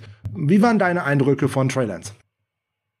Gut, zu dem Cardinals-Spiel kann ich jetzt nicht so viel sagen, weil ich glaube zur Halbzeit ins Bett gegangen bin. Äh, nee, weil Spaß beiseite. Ähm, das Cardinals-Spiel, ja gut, ich meine, was willst du erwarten? Er hat vorher einen Pass geschmissen gegen die Lions, du hast es gerade angesprochen. Ähm, dann wird er gegen die Cardinals reingeworfen. Einfach die Cardinals auch, äh, die standen zu dem Zeitpunkt, glaube ich, klar an der, an der Spitze unserer Division. Ähm, du gehst äh, als, als Rookie da rein, schon eingeschüchtert. Das war eigentlich genau das Spiel, was ich erwartet habe. Er hat, er hat ein paar sichere Bälle angebracht, ansonsten wirkte er einfach unfassbar eingeschüchtert und unsicher. Ähm, genau das gleiche Bild hatte ich teilweise gegen die Texans auch. Da aber eigentlich größtenteils in der ersten Hälfte. Ähm, gut, man soll ja eigentlich mit dem Positiven anfangen. Ich höre jetzt mit dem Positiven auf. Das Positive war eigentlich die zweite Hälfte gegen die Texans, weil da sah er in meiner Meinung einfach deutlich besser aus. Es war einfach das, was man dieses Jahr von Kyle Shannon öfters gesehen hat ähm, die Halftime Adjustments und ähm, da würde ich Trey Lance auch mit reinnehmen, einfach weil er in der zweiten Halbzeit gegen die Texans einfach ein wirklich gutes Spiel gemacht hat. Klar, wir reden über die Texans, äh, die ich glaube an drei äh, draften. Ähm, wir, wir reden über eine Defense, die, die, die man auch schlagen muss, äh, auch wenn man ein Rookie ist. Ähm, bei, bei den Waffen in der Offense. Ähm, aber das äh, hat mich wirklich äh, gefreut, wie er dort gespielt hat und hat wirklich gezeigt, dass genug Potenzial ist für die nächsten Jahre. The future is bright, wird da immer so schön gesagt. Und man, man sieht viele Ansätze, die einem sehr viel Mut machen. Man sieht gute Pässe auf äh, die Wide Receiver auf Außen. Da sehe ich übrigens äh, schlimme Zeiten für George Kittle auf ihn zukommen, weil Trey Lance wirft gerne nach außen und gut auf Wide Receiver. Er wird im Sommer erneut äh, trainieren, jetzt in ihrer Freizeit sozusagen mit Brandon Ayuk, was ich sehr gut finde. Äh, wenn Debo Samuel Zeit hätte, sollte er sich vielleicht auch mal dazu bewegen. Und wenn man Jawan Jennings dann vielleicht auch direkt in den Bus einlädt, dann klappt das vielleicht auch. Ähm, weil das wird wichtig sein, die Chemie zu finden, eine, einen Rhythmus zu finden für diese Offense. Und ähm, man kann sicher sein, dass Debo Samuel auch den einen oder anderen äh, Rap wieder als äh, White Back bekommen wird, also als Running Back äh, bekommen wird, aber das können keine 15, 15 Snaps pro Spiel sein. Das ist einfach zu viel weil wir ihn äh, als eigentlichen Receiver brauchen werden, weil wir müssen da etwas tun. Und da brauchen wir für Trey Lance aus meiner Sicht auch noch definitiv eine Waffe, nämlich einen Outside Receiver. Und äh, da sprechen wir in der Wide Receiver Folge äh, drüber, wie man sich da gut vorstellen könnte. Aber der braucht da auf jeden Fall jemand, der da auch das Field stretcht aus dem einfachen Grunde, weil ich sehe Debo Samuel eher in der äh, Z-Rolle sozusagen, also nicht als X-Receiver und äh, oder als Slot-Receiver und dann eben Brandon Ayuk genau in einem von den beiden anderen. Auch Ayuk ist für mich kein reiner Outside-Receiver, der eigentlich immer nur eine Go-Route läuft oder eine Post-Route läuft oder sowas, sondern der wird ja von Shanahan auch gerne und viel anders eingesetzt und äh, gerade so mit Crossern übers Feld und äh, High-Low-Konzept und so weiter und so weiter. Das kennen wir ja alles. Aber wir brauchen ein Ziel für außen, was konstant Druck auf diese Defense äh, auslöst. Weil das ist ja das, was wir eigentlich mit Trey Lance wollen oder auch Shanahan mit äh, Lance möchte. Das Feld öffnen, nämlich einen durch eine tiefe Bedrohung, weil er die guten die Bälle auch tief wirft. Wir haben es in der Preseason und auch in den beiden Spielen äh, schon gesehen. Man kann es aus seinem College-Tape anschauen, wie sehr und wie tief die Bälle da geflogen sind und zum Teil auch sehr gut geflogen sind und auch sehr lang. Von daher, der hat einen sehr guten Arm, er hat einen Raketenarm. So, was äh, du genau angesprochen hast, er wirkte ein bisschen lost, wenn es darum ging, durch seine Reads durchzugehen. Wenn da nicht der erste Read direkt frei war und er auf den zweiten oder sogar auf den dritten schauen musste, da fehlen ihm einfach die Raps. Und das wird jetzt kommen in der Offseason, weil da er als Starter vorbereitet werden wird. Da wird er eigentlich 100% der Raps bekommen, während er letzte Saison für einen Rookie da schon sehr viele bekommen hat und Garoppolo deutlich weniger. Das war letzte Saison schon eigentlich ein Sonderfall, der eigentlich nicht so gemacht wird in der NFL. Und ähm, ja, der wird viel gelernt haben als Scout-Team-Quarterback, weil man da ja immer den äh, Gegner von der kommenden Woche spiegelt und dann, wenn man da Quarterbacks nachahmt und dergleichen, da wird man viel lernen, da hat er viel Lob für bekommen. Das ähnelt so ein bisschen äh, Patrick Mahomes äh, aus der ersten Saison. Jetzt möchte ich nicht sagen, dass wir den nächsten Mahomes haben, um Gottes Willen, weil den findest du nicht wirklich so häufig. Wenn wir irgendwie 80 Prozent von äh, Mahomes oder auch von Josh Allen hier rausbekommen, dann können wir uns alle glücklich schätzen. Definitiv. Also ähm, du hast jetzt Mahomes angesprochen. Ich habe mir tatsächlich ähm, zum Ende der Saison auch immer genau äh, diese Entwicklung äh, überlegt, beziehungsweise genau an diese Situation gedacht. Mahomes hat ein Jahr hinter Alex Smith gelernt, ähm, äh, hat dann die Offseason noch mit ihm verbracht und ist dann gestartet. Ähm, natürlich wünscht man sich das in der gleichen Situation, wenn man einen Rookie-Quarterback hat. Äh, ich glaube auch nicht, dass man jetzt die gleiche Entwicklung sieht, aber es wäre natürlich klasse. Ähm, Du hast es gerade schon angesprochen, äh, wie ich auch gesagt habe, dass er ein bisschen lost wirkte. Ich meine, es ist halt, äh, was man sich als, als College Quarterback oftmals gar nicht so vorstellen kann, einfach, dass, dass das Spiel in der NFL viel, viel schneller ist als im College und dass du dann einfach äh, das erst merkst, wenn du dann wirklich mal in der Pocket stehst. Und ähm, als ich die News gelesen habe, dass Trey Lance jetzt in der Offseason mit Brandon Ayuk trainiert, habe ich mich tatsächlich sehr gefreut und habe mir auch gedacht, dass Brandon Ayuk dann auch vielleicht für sich selber dann nochmal einen Push bekommt, ähm, den man vielleicht dieses Jahr schon erwartet hat. Er hat, er hat sich verbessert, ähm, auch was die Stats angeht im, im Vergleich zum Jahr davor.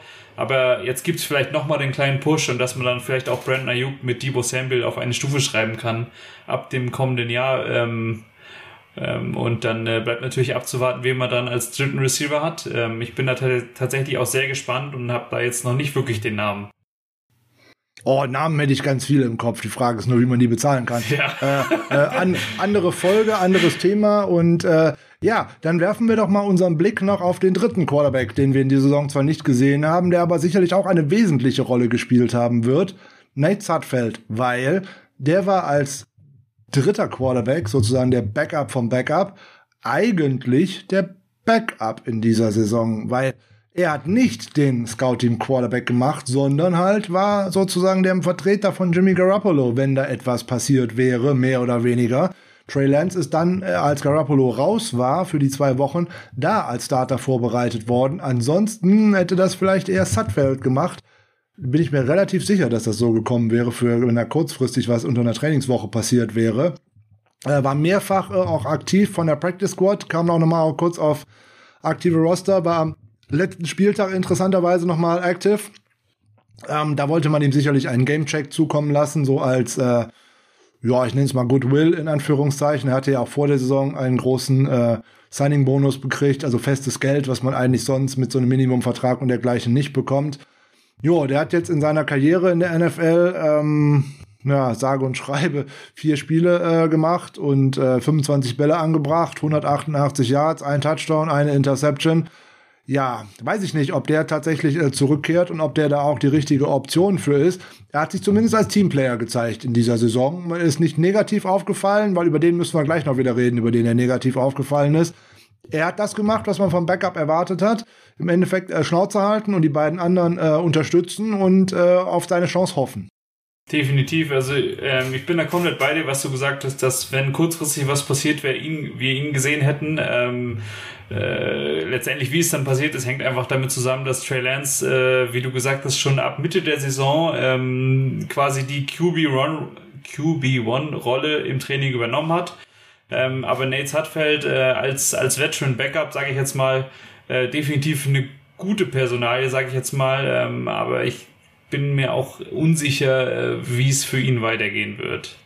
So, wir haben vorhin schon kurz seinen Namen erwähnt, beziehungsweise ich habe ihn einmal mit runtergerattert. Er könnte untergegangen sein. Er wird auf jeden Fall ein unrestricted free agent. Ähm, kann man natürlich dann zurückbringen. Sicherlich auch kein großer Markt vorhanden. Ist ja die Frage, ob man das möchte, weil er aus meiner Sicht äh, nicht gut passt als Backup für äh, Trey Lance weil er passt als Backup für äh, Garoppolo oder für äh, Kirk Cousins meinetwegen oder solche Quarterbacks eben Pocket Passer, die nicht viel laufen und ähm, schnell versuchen, den Ball loszuwerden. Das ist, glaube ich, auch eher seins.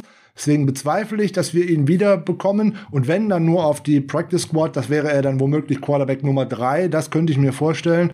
Aber nicht, dass er so zurückbekommt. Ja, dann haben wir natürlich für die kommende Saison unter Vertrag äh, Trey Lance, klar, zweites Jahr in seinem Rookie-Contract. Und noch Jimmy Garoppolo ist mit dabei. Wir haben schon mehrfach darüber gesprochen. Wir können uns kaum vorstellen, dass er in der kommenden Saison noch äh, da ist. Alleine wegen dem Cap-Hit. Ne? 25 Millionen roundabout würden die 49ers sparen bei einem Cut oder einem Trade. Und jetzt hat man ja in der Pressekonferenz letzte Woche ja, oder er hat ja charmanter mal, äh, charmanterweise ja irgendwie gesagt, ja, wir haben drüber gesprochen und wir arbeiten jetzt an einem Trade, während sich ähm, Shanahan und Lynch da irgendwie eigentlich wieder drum lavieren wollten. Was ich auch verstehen kann. Man möchte sich nicht in die Karten schauen lassen. Da ist ja jetzt die spannende Frage, wird es einen Trade geben und wo könnte er denn hinpassen? Was glaubst du, äh, wird er getradet oder wird er gecuttet, wenn es zu Punkt A kommt, also Trade? Wo würdest du ihn sehen?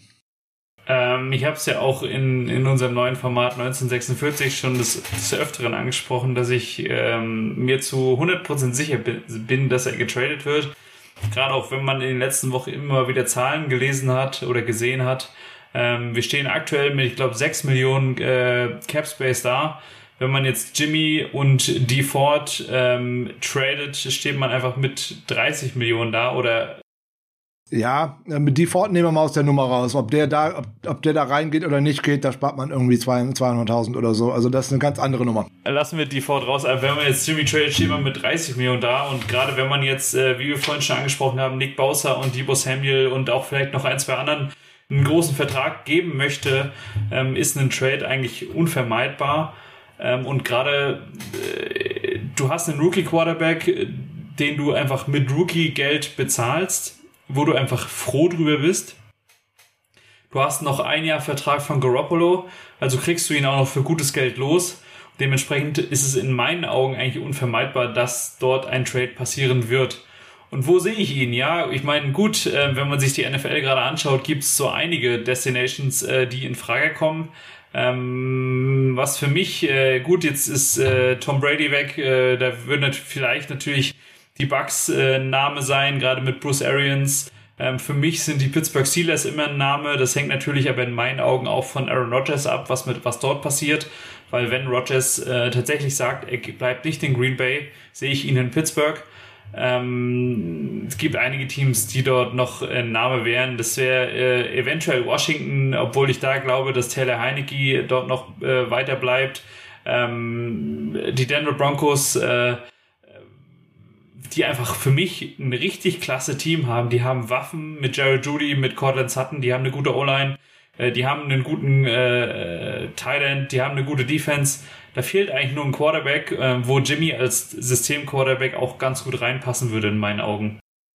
Hui, das waren jetzt äh, viele Namen durcheinander. Ich würde äh, das mal gerne noch ein wenig, äh, ein wenig äh, in Medias Res pro Team äh, gehen. Für mich ein äh, Kandidat wären sogar die Miami Dolphins. Natürlich, abgesehen äh, davon, wenn da ein gewisser Mike McDaniel Head Coach werden sollte. Tour braucht sicherlich auch einen erfahrenen Backup, da bin ich mir ziemlich sicher.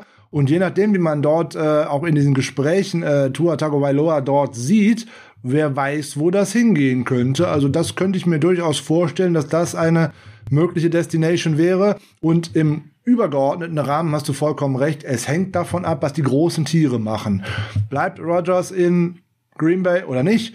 Bleibt Wilson in Seattle oder nicht? Ist spannend, muss man noch mal schauen. Die werden den Stein irgendwann ins Rollen äh, bringen, keine Frage. Ähm, um auf die Miami Dolphins noch einzugehen, ähm, ist tatsächlich auch ein Punkt, über den man sprechen muss.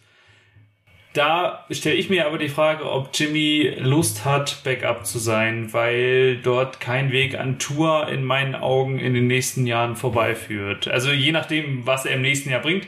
Aber für mich, für die kommende Saison, äh, sehe ich Tour als Starting Quarterback.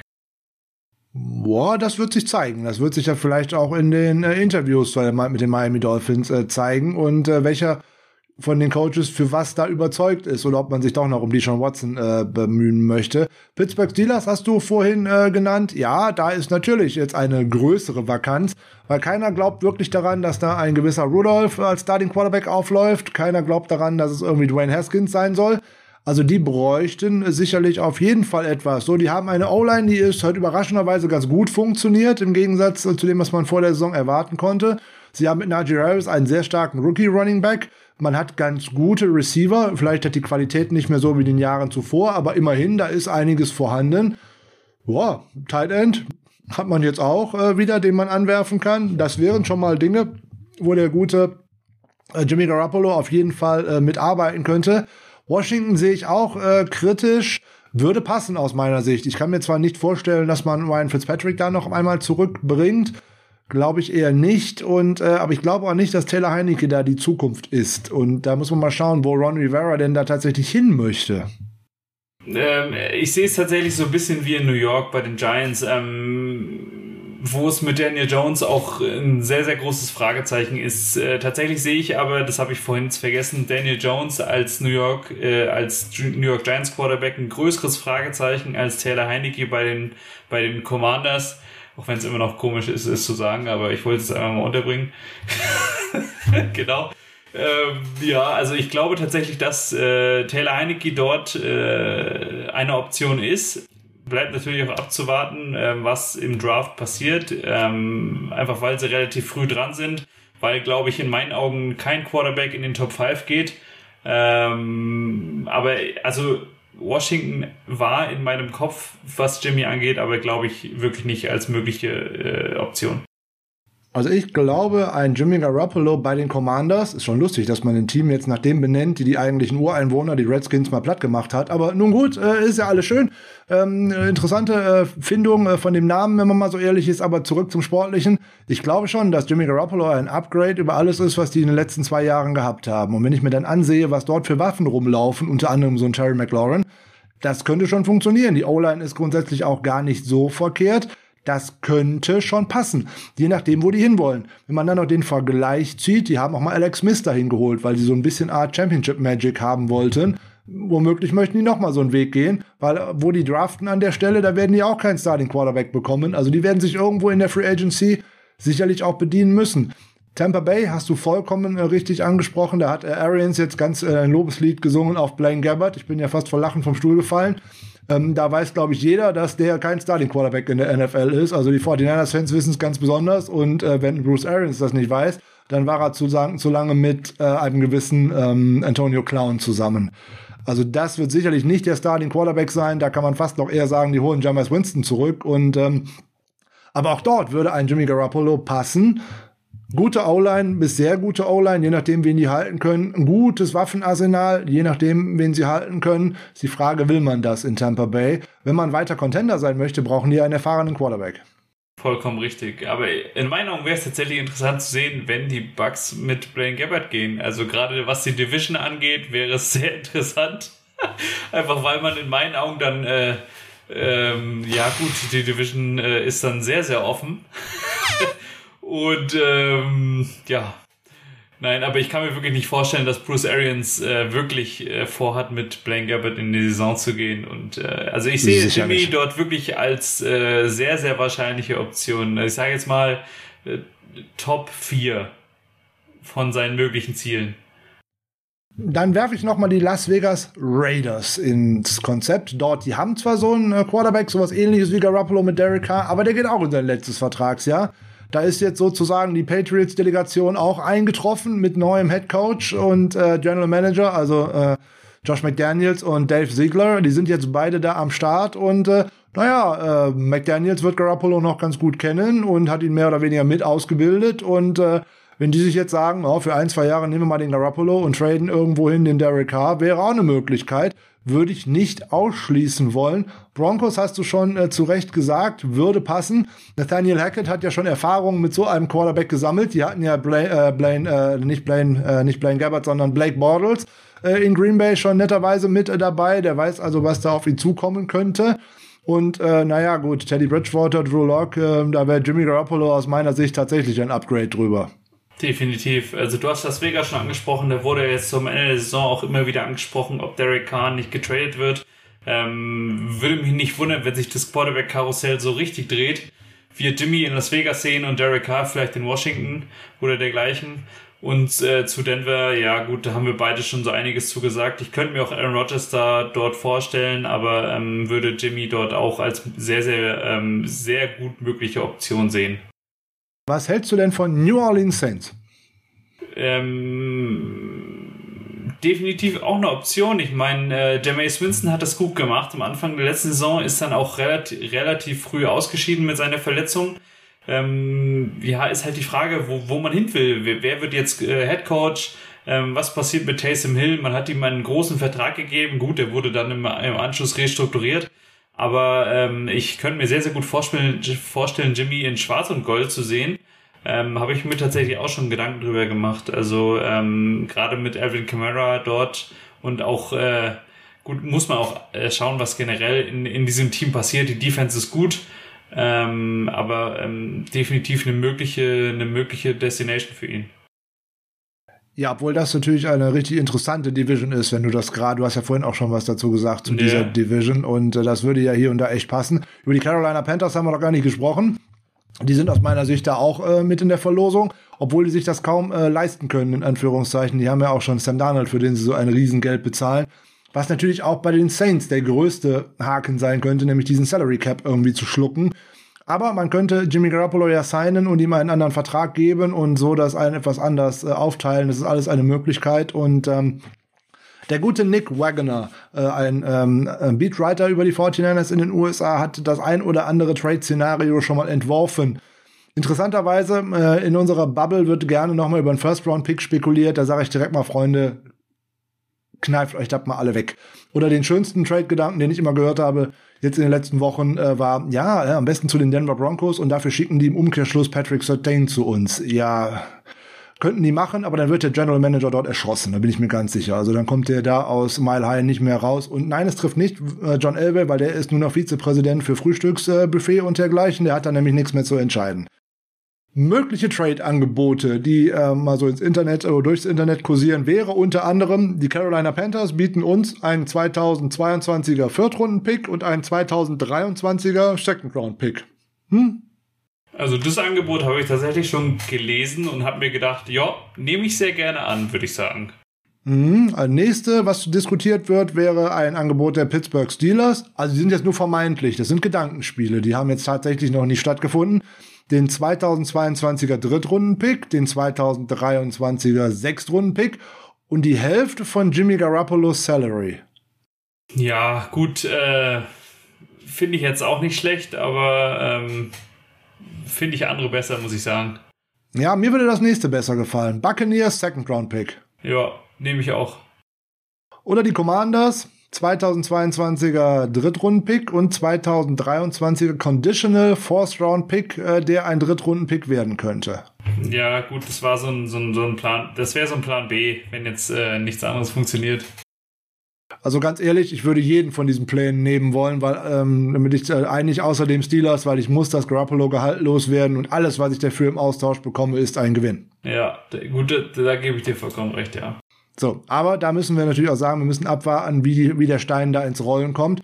Tradebar ist Garoppolo ab dem 16. März, weil dann ist äh, Saison 2022. Dann gilt seine Nord-Trade-Klausel nicht mehr. Und dann geht das. Also von daher, man kann natürlich vorher Verhandlungen führen, äh, nur Traden vorher wird nicht drin sein. Also der wird beim Start des neuen Ligajahres auf jeden Fall zumindest mal für eine Minute bei uns auf dem Roster sein. Und äh, ja, jetzt haben wir gesagt, wir gucken noch, was brauchen wir denn dann für die kommende Saison? Wir haben äh, Trey Lance und dann womöglich keinen Jimmy Garoppolo mehr. Wir brauchen auf jeden Fall einen Backup. Wenn man dann jetzt schaut, welche Quarterbacks da alle so auf äh, den freien Markt kommen oder wahrscheinlich kommen, Ben Russelsberger wird es nicht sein, weil der tritt ja jetzt ab, also der kommt nicht mehr in Frage. Da kam ja vor Wochen auch mal irgendwie so ein Trade auf, den ein gewisser Mike Singletary vor Jahren mal verhindert hat. Äh, übrigens vielen Dank, Mike Singletary. Äh, über einen Ben Roethlisberger in unserem Trikot hätte ich mich nicht freuen können, da bin ich ganz ehrlich. So, was kommt auf den Markt? Ich lese mal so ein paar Namen vor. Ryan Fitzpatrick, Andy Dalton, Cam Newton, Tyra Taylor, Jamais Winston, Jacoby Brissett, Teddy Bridgewater, Marcus Mariota, Joe Flacco, Mitchell Trubisky, Tim Boyle, Blaine Gabbard, Chad Henney. Okay, von, den, von Seite 2 lese ich schon gar keine mehr vor, außer äh, Colt McCoy äh, könnte ich vielleicht noch in den Raum werfen, Geno Smith und äh, vielleicht auch noch Trevor Simeon. Ja, aber auch das lassen wir lieber sein. Ich meine, auf Seite 2 stehen auch so, noch so Namen wie Brian Hoyer, was wir, wo wir auch sehr, sehr äh, tolle Erfahrungen schon mitgemacht haben. Aber allein von den Namen auf Seite 1, ich meine, da sind ähm, Blaine Gabbard hatten wir auch schon in Rot und Gold, das lassen wir auch lieber bleiben. Er wird ja auch Starting Quarterback bei den Buccaneers. Ja, stimmt. Okay, Entschuldigung, habe ich vergessen. Ähm, da haben wir eigentlich schon die beiden wichtigsten Namen. Äh, beziehungsweise zum einen der wichtigste Name, was unseren heutigen bisherigen Podcast angeht und zum anderen den wichtigsten Namen, was meine Free Agency äh, für die Niners, was Quarterbacks angeht. Ich würde grundsätzlich gerne erstmal was zu zwei, drei Namen sagen, warum die sich ausschließen. Und dann können wir über Kandidaten sprechen, Bitte. die auch aus unserer Sicht äh, definitiv Sinn machen. Bitte. Ryan Fitzpatrick schließt sich aus einem ganz bestimmten Grund für mich aus der will kein Backup sein, der will erstmal keinem anderen helfen, der will starten.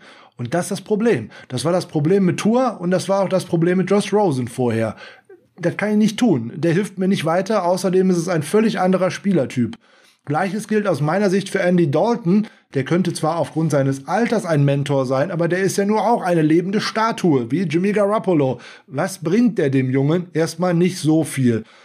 Und jetzt könnten mir viele sagen, Cam Newton ist doch ein ähnlicher Spielertyp. Ja, das mag sein. Aber auch der will wiederum starten und keinem anderen helfen. Und schon gar nicht will er als zweiter Mann irgendwo hinkommen. Das hat bei den Patriots nicht funktioniert und bei den Panthers auch nicht. Und bei dem Ärmchen, was da noch ist, also Wackelpuddingarm ist da ja vielleicht tatsächlich sogar noch wirklich hart gegen. Also tut mir leid. Das ist der Unfug. Das will, glaube ich, kein Mensch sehen. So, und das sind die, die sich für mich einfach ausschließen. Jamais Winston schließt sich für mich auch aus, weil es ein völlig anderer Spielertyp ist. Das ist nämlich auch wieder der Pocket Passer, der zwar tief wirft, aber der auch selber nicht mit dem Ball läuft. Und der möchte garantiert auch weiterhin ein Starter sein in dieser Liga. Und der möchte keinem jungen Quarterback helfen, in dieser Liga anzukommen. Ja, also da bin ich vollkommen bei dir. Cam Newton wäre für mich das mit das Schlimmste, was du als äh, Niners-Fan machen könntest. Jameis Winston, ich meine, der Mann ist 28, ja, er hat bei den Bucks nicht die besten Saisons äh, gehabt aber er hat letztes Jahr gezeigt, dass er es kann und ich bin auch der Meinung, dass es durchaus äh, eine Handvoll Franchises gibt, wo er noch unterkommen kann, ähm, auch äh, um vielleicht ein, zwei äh, äh, Rookies, die jetzt vielleicht aus dem Draft rauskommen, helfen zu können. Also ähm, auf jeden Fall für Niners-Fans kein, für Niners-Fans keine Option. Äh, definitiv. Ich hätte Jamais Winston gerne vor zwei Jahren schon äh, gesehen bei den Indianapolis Colts hinter einer Bomben-O-Line, wo er Zeit hat, den Ball zu werfen noch auf einen jungen T.Y. Hilton, auf einen Zach Pascal und so weiter, die da rumgelaufen sind. Das hätte eine famose Offense werden können. Ähm, Chance vertan, ähm, okay, aber das ist auch nicht unsere Baustelle. Wir wollen jetzt gucken, wer von diesen Jungs würde denn jetzt natürlich gut passen. Und bevor wir zu deinem Wunschkandidaten kommen, den kenne ich natürlich, das ist ja keine Frage, den ich übrigens auch äh, nicht abgeneigt wäre, muss man, glaube ich, aus meiner Sicht aktuell über den offensichtlichsten Kandidaten sprechen, der da jetzt bei ist. Denn wir haben vorhin schon über Anthony Lynn gesprochen und er hat schon in zwei Stationen mit einem gewissen Tyra Taylor zusammengearbeitet und der erfüllt eigentlich alle Kriterien, äh, die es da eigentlich gibt. Er ist jetzt in der in Houston gewesen, war da dann auch tatsächlich noch Backup von ähm, Mills, hat dem auch, was man so hört und liest, ordentlich geholfen, ist 32 Jahre alt und äh, ist auch ein Running Quarterback immer gewesen eigentlich und das ist genau das, wo es ja eigentlich drauf auch hinausläuft, weil der ist nicht so mit dem Kopf durch die Wand gerannt, schon in seiner ersten Saison nicht, wie wir das von Trey Lance schon gesehen haben und auch das muss Trey Lance irgendjemand beibringen. Vollkommen richtig. Ich meine, Jared Helle, du hast gesagt, der Mann ist 32. Er hat äh, in dieser Saison schon so einige Jahre verbracht. Er hat in dieser in dieser in dieser Liga schon einiges an Geld verdient. Ähm, wir, sind, wir reden über mehr als 30 Millionen Dollar. Ähm, ja. Der wird auch froh sein, wenn er sich jetzt auf seine in Anführungsstrichen alten Tage nicht mehr kaputt machen muss.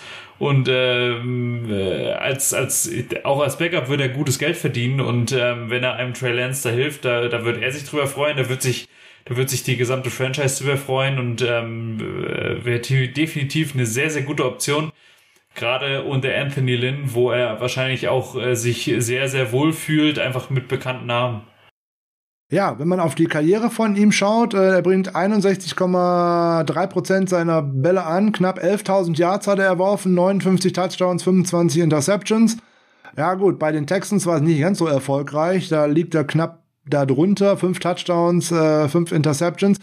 Ja, da schreiben die ein oder andere, der möchte irgendwo um einen Starterjob konkurrieren. Ja, gut, ich glaube, den Gedanken kann er einfach knicken. Ich glaube, das ist seine größte Möglichkeit, an Starts heranzukommen für einen verletzten Lance oder falls er hier und da nicht ganz so weit ist, wie wir denn alle hoffen wollen.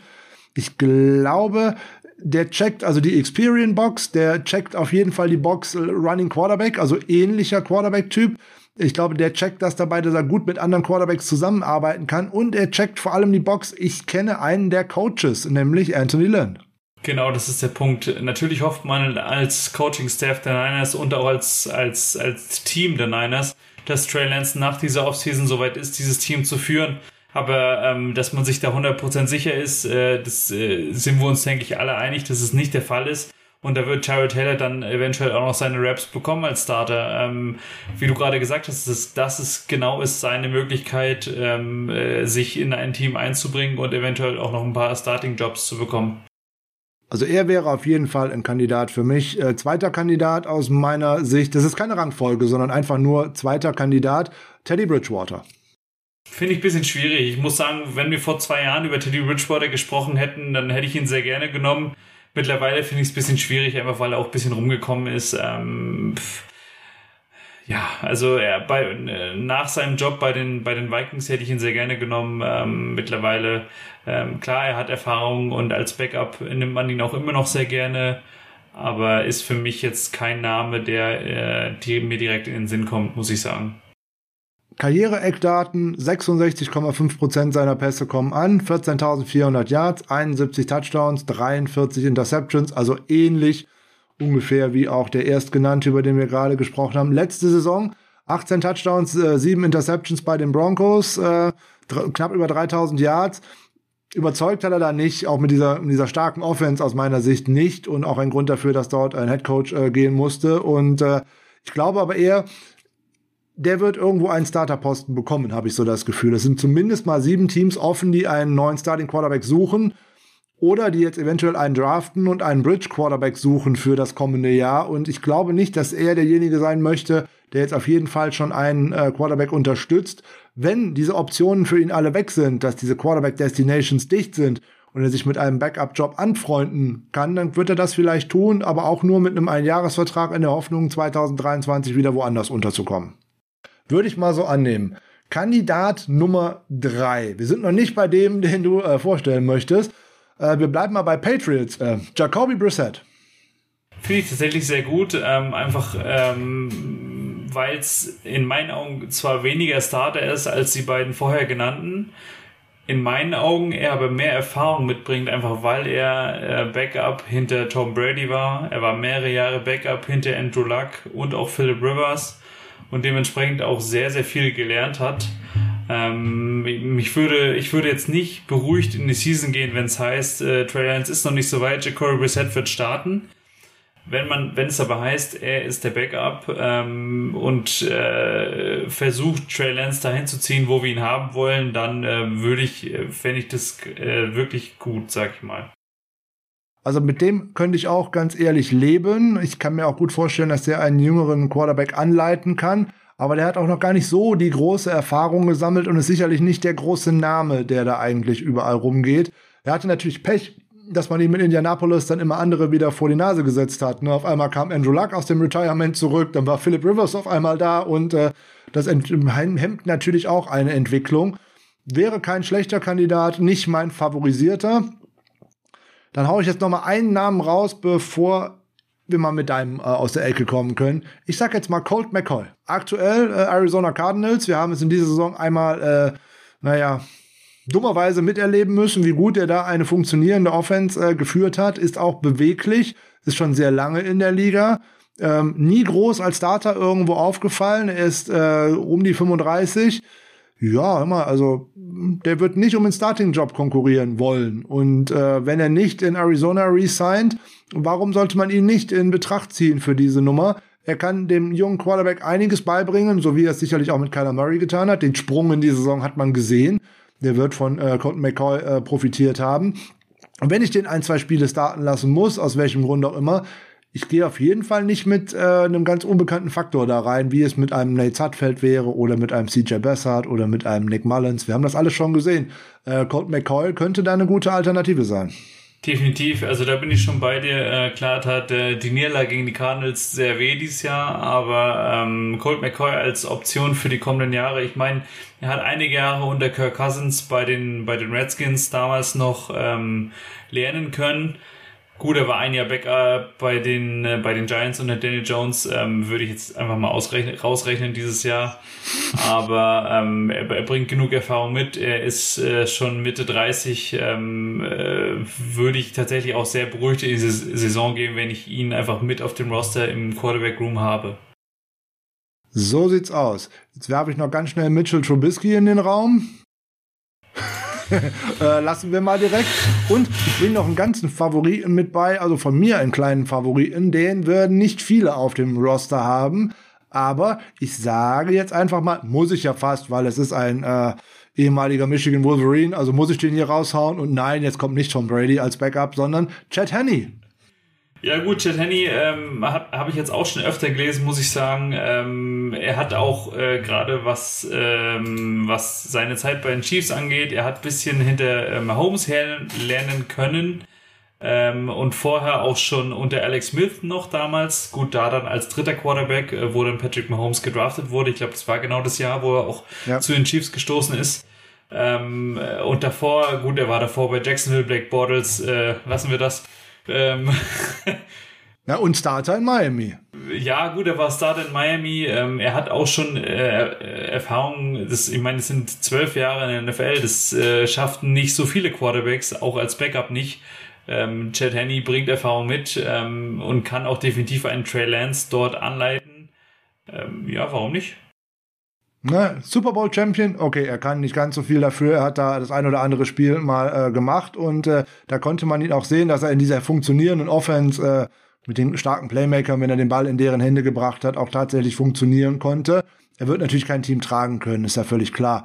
So, und auch mal First Team All Big Ten 2007 ist ganz schön lange her im Dress der Wolverines. Also von daher, das war mal ein Zweitrunden-Pick ähm, Pick 57 äh, damals und äh, ja, von den Dolphins ist auf jeden Fall mal ein Kandidat, den man mal ins Auge fassen möchte, obwohl ich mir eigentlich gut vorstellen kann, dass die äh, Chiefs den auch gerne zurückbringen wollen, weil das ist ja ein funktionierendes Gespann.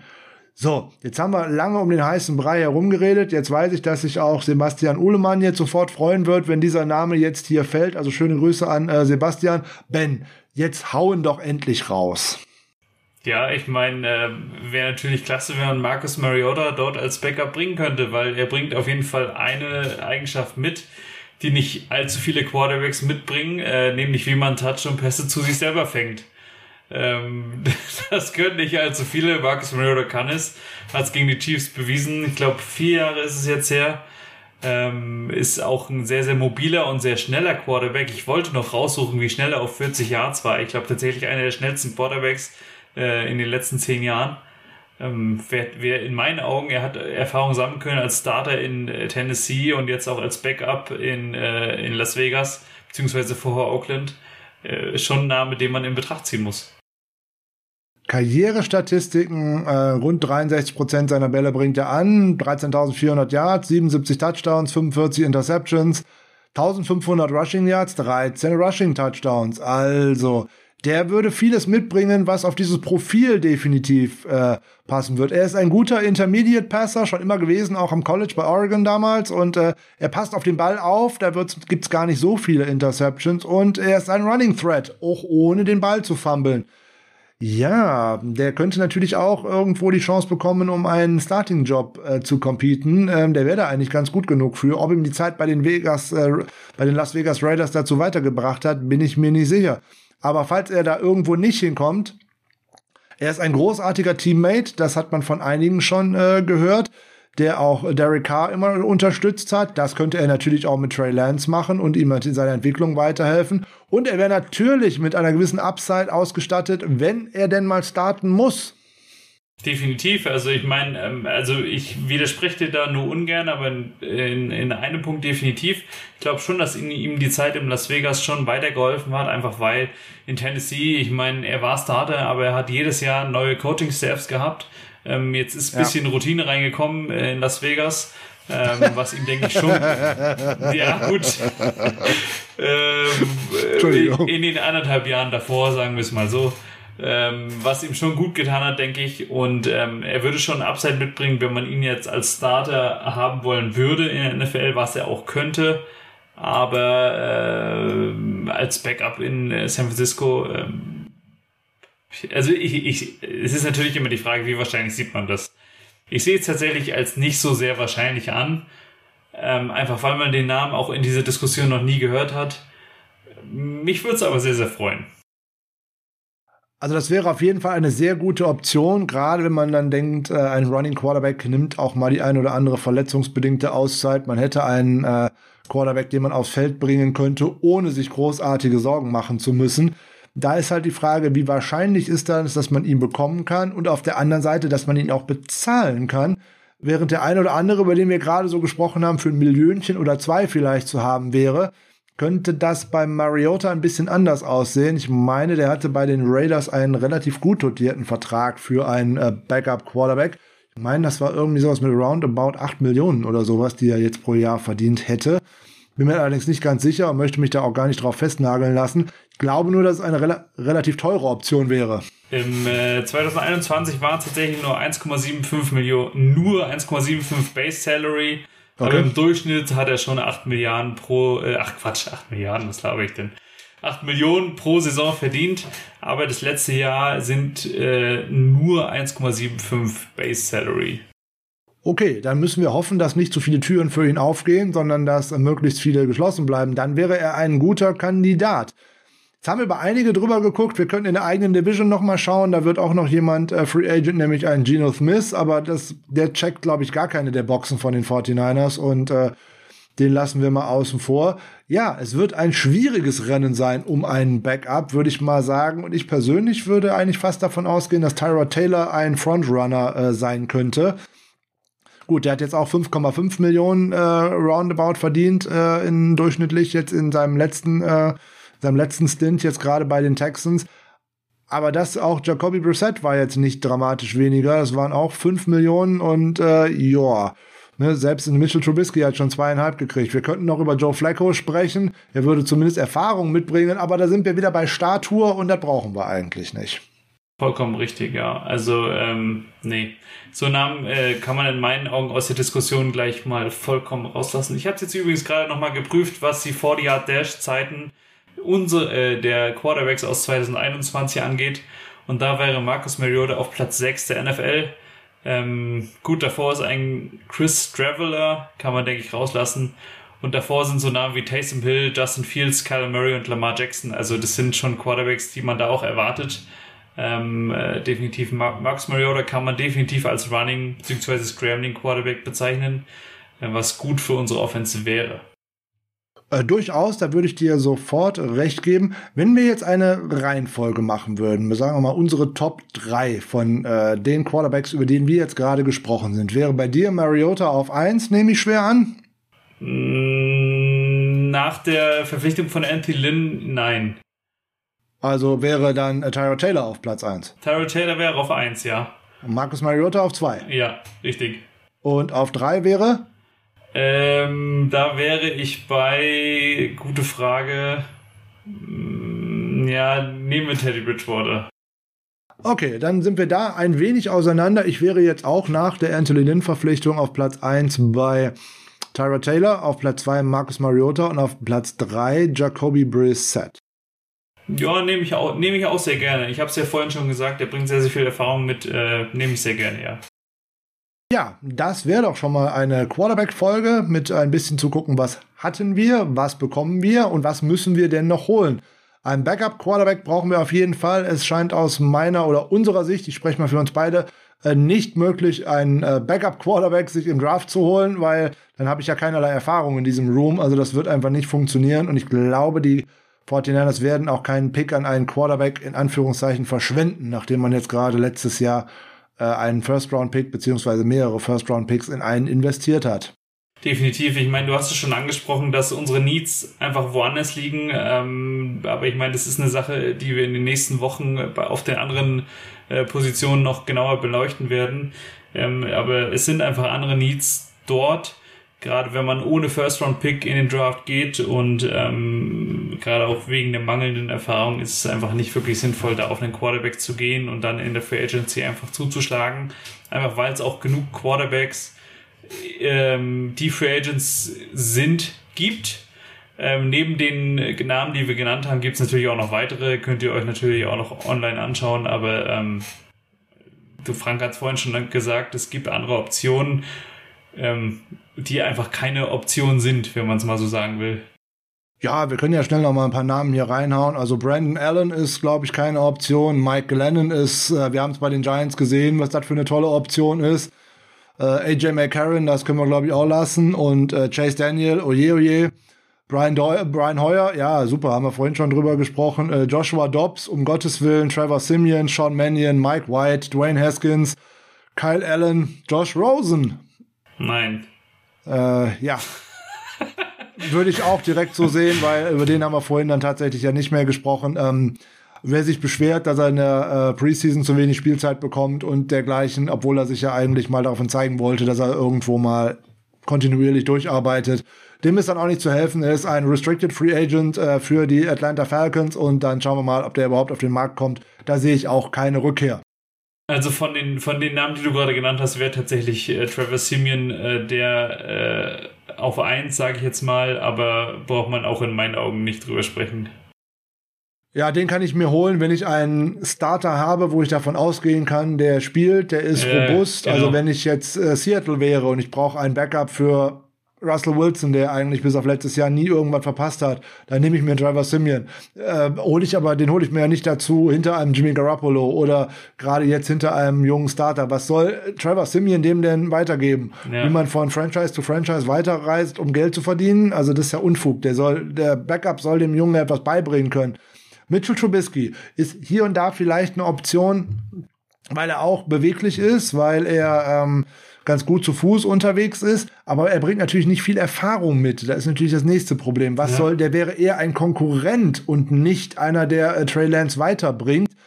Der wäre zum Beispiel so ein Kandidat gewesen. Ich habe ja vorhin über äh, Matt Nagy schon mal gesprochen, je nachdem, welchen anderen offensive-minded Coach man in diesen Room mit hineingebracht hätte der hätte eine gewisse Hausmacht gehabt und gesagt, hey, wir brauchen einen Backup-Quarterback, den Trubisky kenne ich und so weiter und ne, ja. hätte vielleicht eine andere Dynamik bekommen. Ja. So macht das mit Lynn und Tyrod Taylor äh, auch schon eher wieder Sinn und insbesondere, weil die Quarterback-Typen passen, ist halt die Frage, kriegt er irgendwo eine Möglichkeit, wo er als Starter bleiben kann? Bleibt er vielleicht sogar in Houston? Weiß man alles nicht. Muss man schauen, welche Möglichkeiten sich ergeben. Die 49ers müssen auf jeden Fall schauen, dass es nicht so läuft wie letztes Jahr.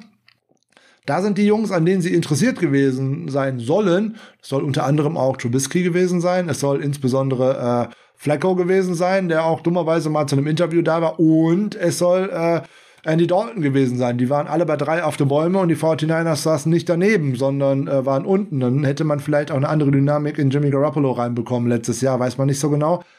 Aber das darf dieses Jahr nicht passieren, dass diese Jungs alle weg sind und man am Endeffekt dann nachher mit Joe Flacco dasteht. Ja, Trubisky bleibt in Buffalo, nicht in Houston, aber sonst äh, habe ich dem nichts hinzuzufügen. Ja, Entschuldigung, ich meinte, ob äh, Tyrod Taylor nicht eventuell äh, in äh, Houston bleibt und äh, man weiß noch nicht, ob Trubisky tatsächlich in Buffalo noch mal eine Saison äh, dranhängen könnte. Keine Ahnung. Auf jeden Fall, die haben halt alle auslaufende Verträge. Heißt auch nicht, dass sie auf den Markt kommen, wird Richtig. man halt schauen müssen. So, das war's dann für die äh, erste Review, Preview kombiniert Folge und ähm, in den kommenden Wochen geht's dann damit weiter mit den anderen äh, Positionsgruppen und wir schauen dann mal, was wir uns als nächstes anschauen. Habt ihr noch Fragen zu äh, Restricted, Unrestricted Free Agents und solchen Sagen Exklusiv Rights Free Agent? Schreibt es uns, dann gucken wir, ob wir das entweder auf schriftlichem Wege ähm, beantworten können oder ob es so von immanenter Bedeutung ist, dass wir es tatsächlich auch gerne hier mit in die Show aufnehmen. Schickt mir auch gerne eine Sprachnachricht zu solchen Sachen. Äh, wir sind für alles offen. Die diversen Möglichkeiten auf den Social Media Kanälen über die Fortiners Germany, über das Niners Huddle äh, sind ja bekannt, sind auch in den Shownotes drin. Wir freuen uns drüber. Ben, letzte Worte? Ich habe alles gesagt für heute. Du hast alles gesagt und möchtest Marcus Mariota und ich glaube, wir würden nicht schlecht damit fahren, wenn es denn tatsächlich so käme. So ist es. The Future is Bright. California von Heart of Chrome bringt uns aus dieser Show heraus. Eine schöne Woche. Hoffentlich äh, seid ihr alle durch den Sturm gut durchgekommen. Und ja, schöne Woche. Wir hören uns bald wieder. Viel Spaß. Bye bye.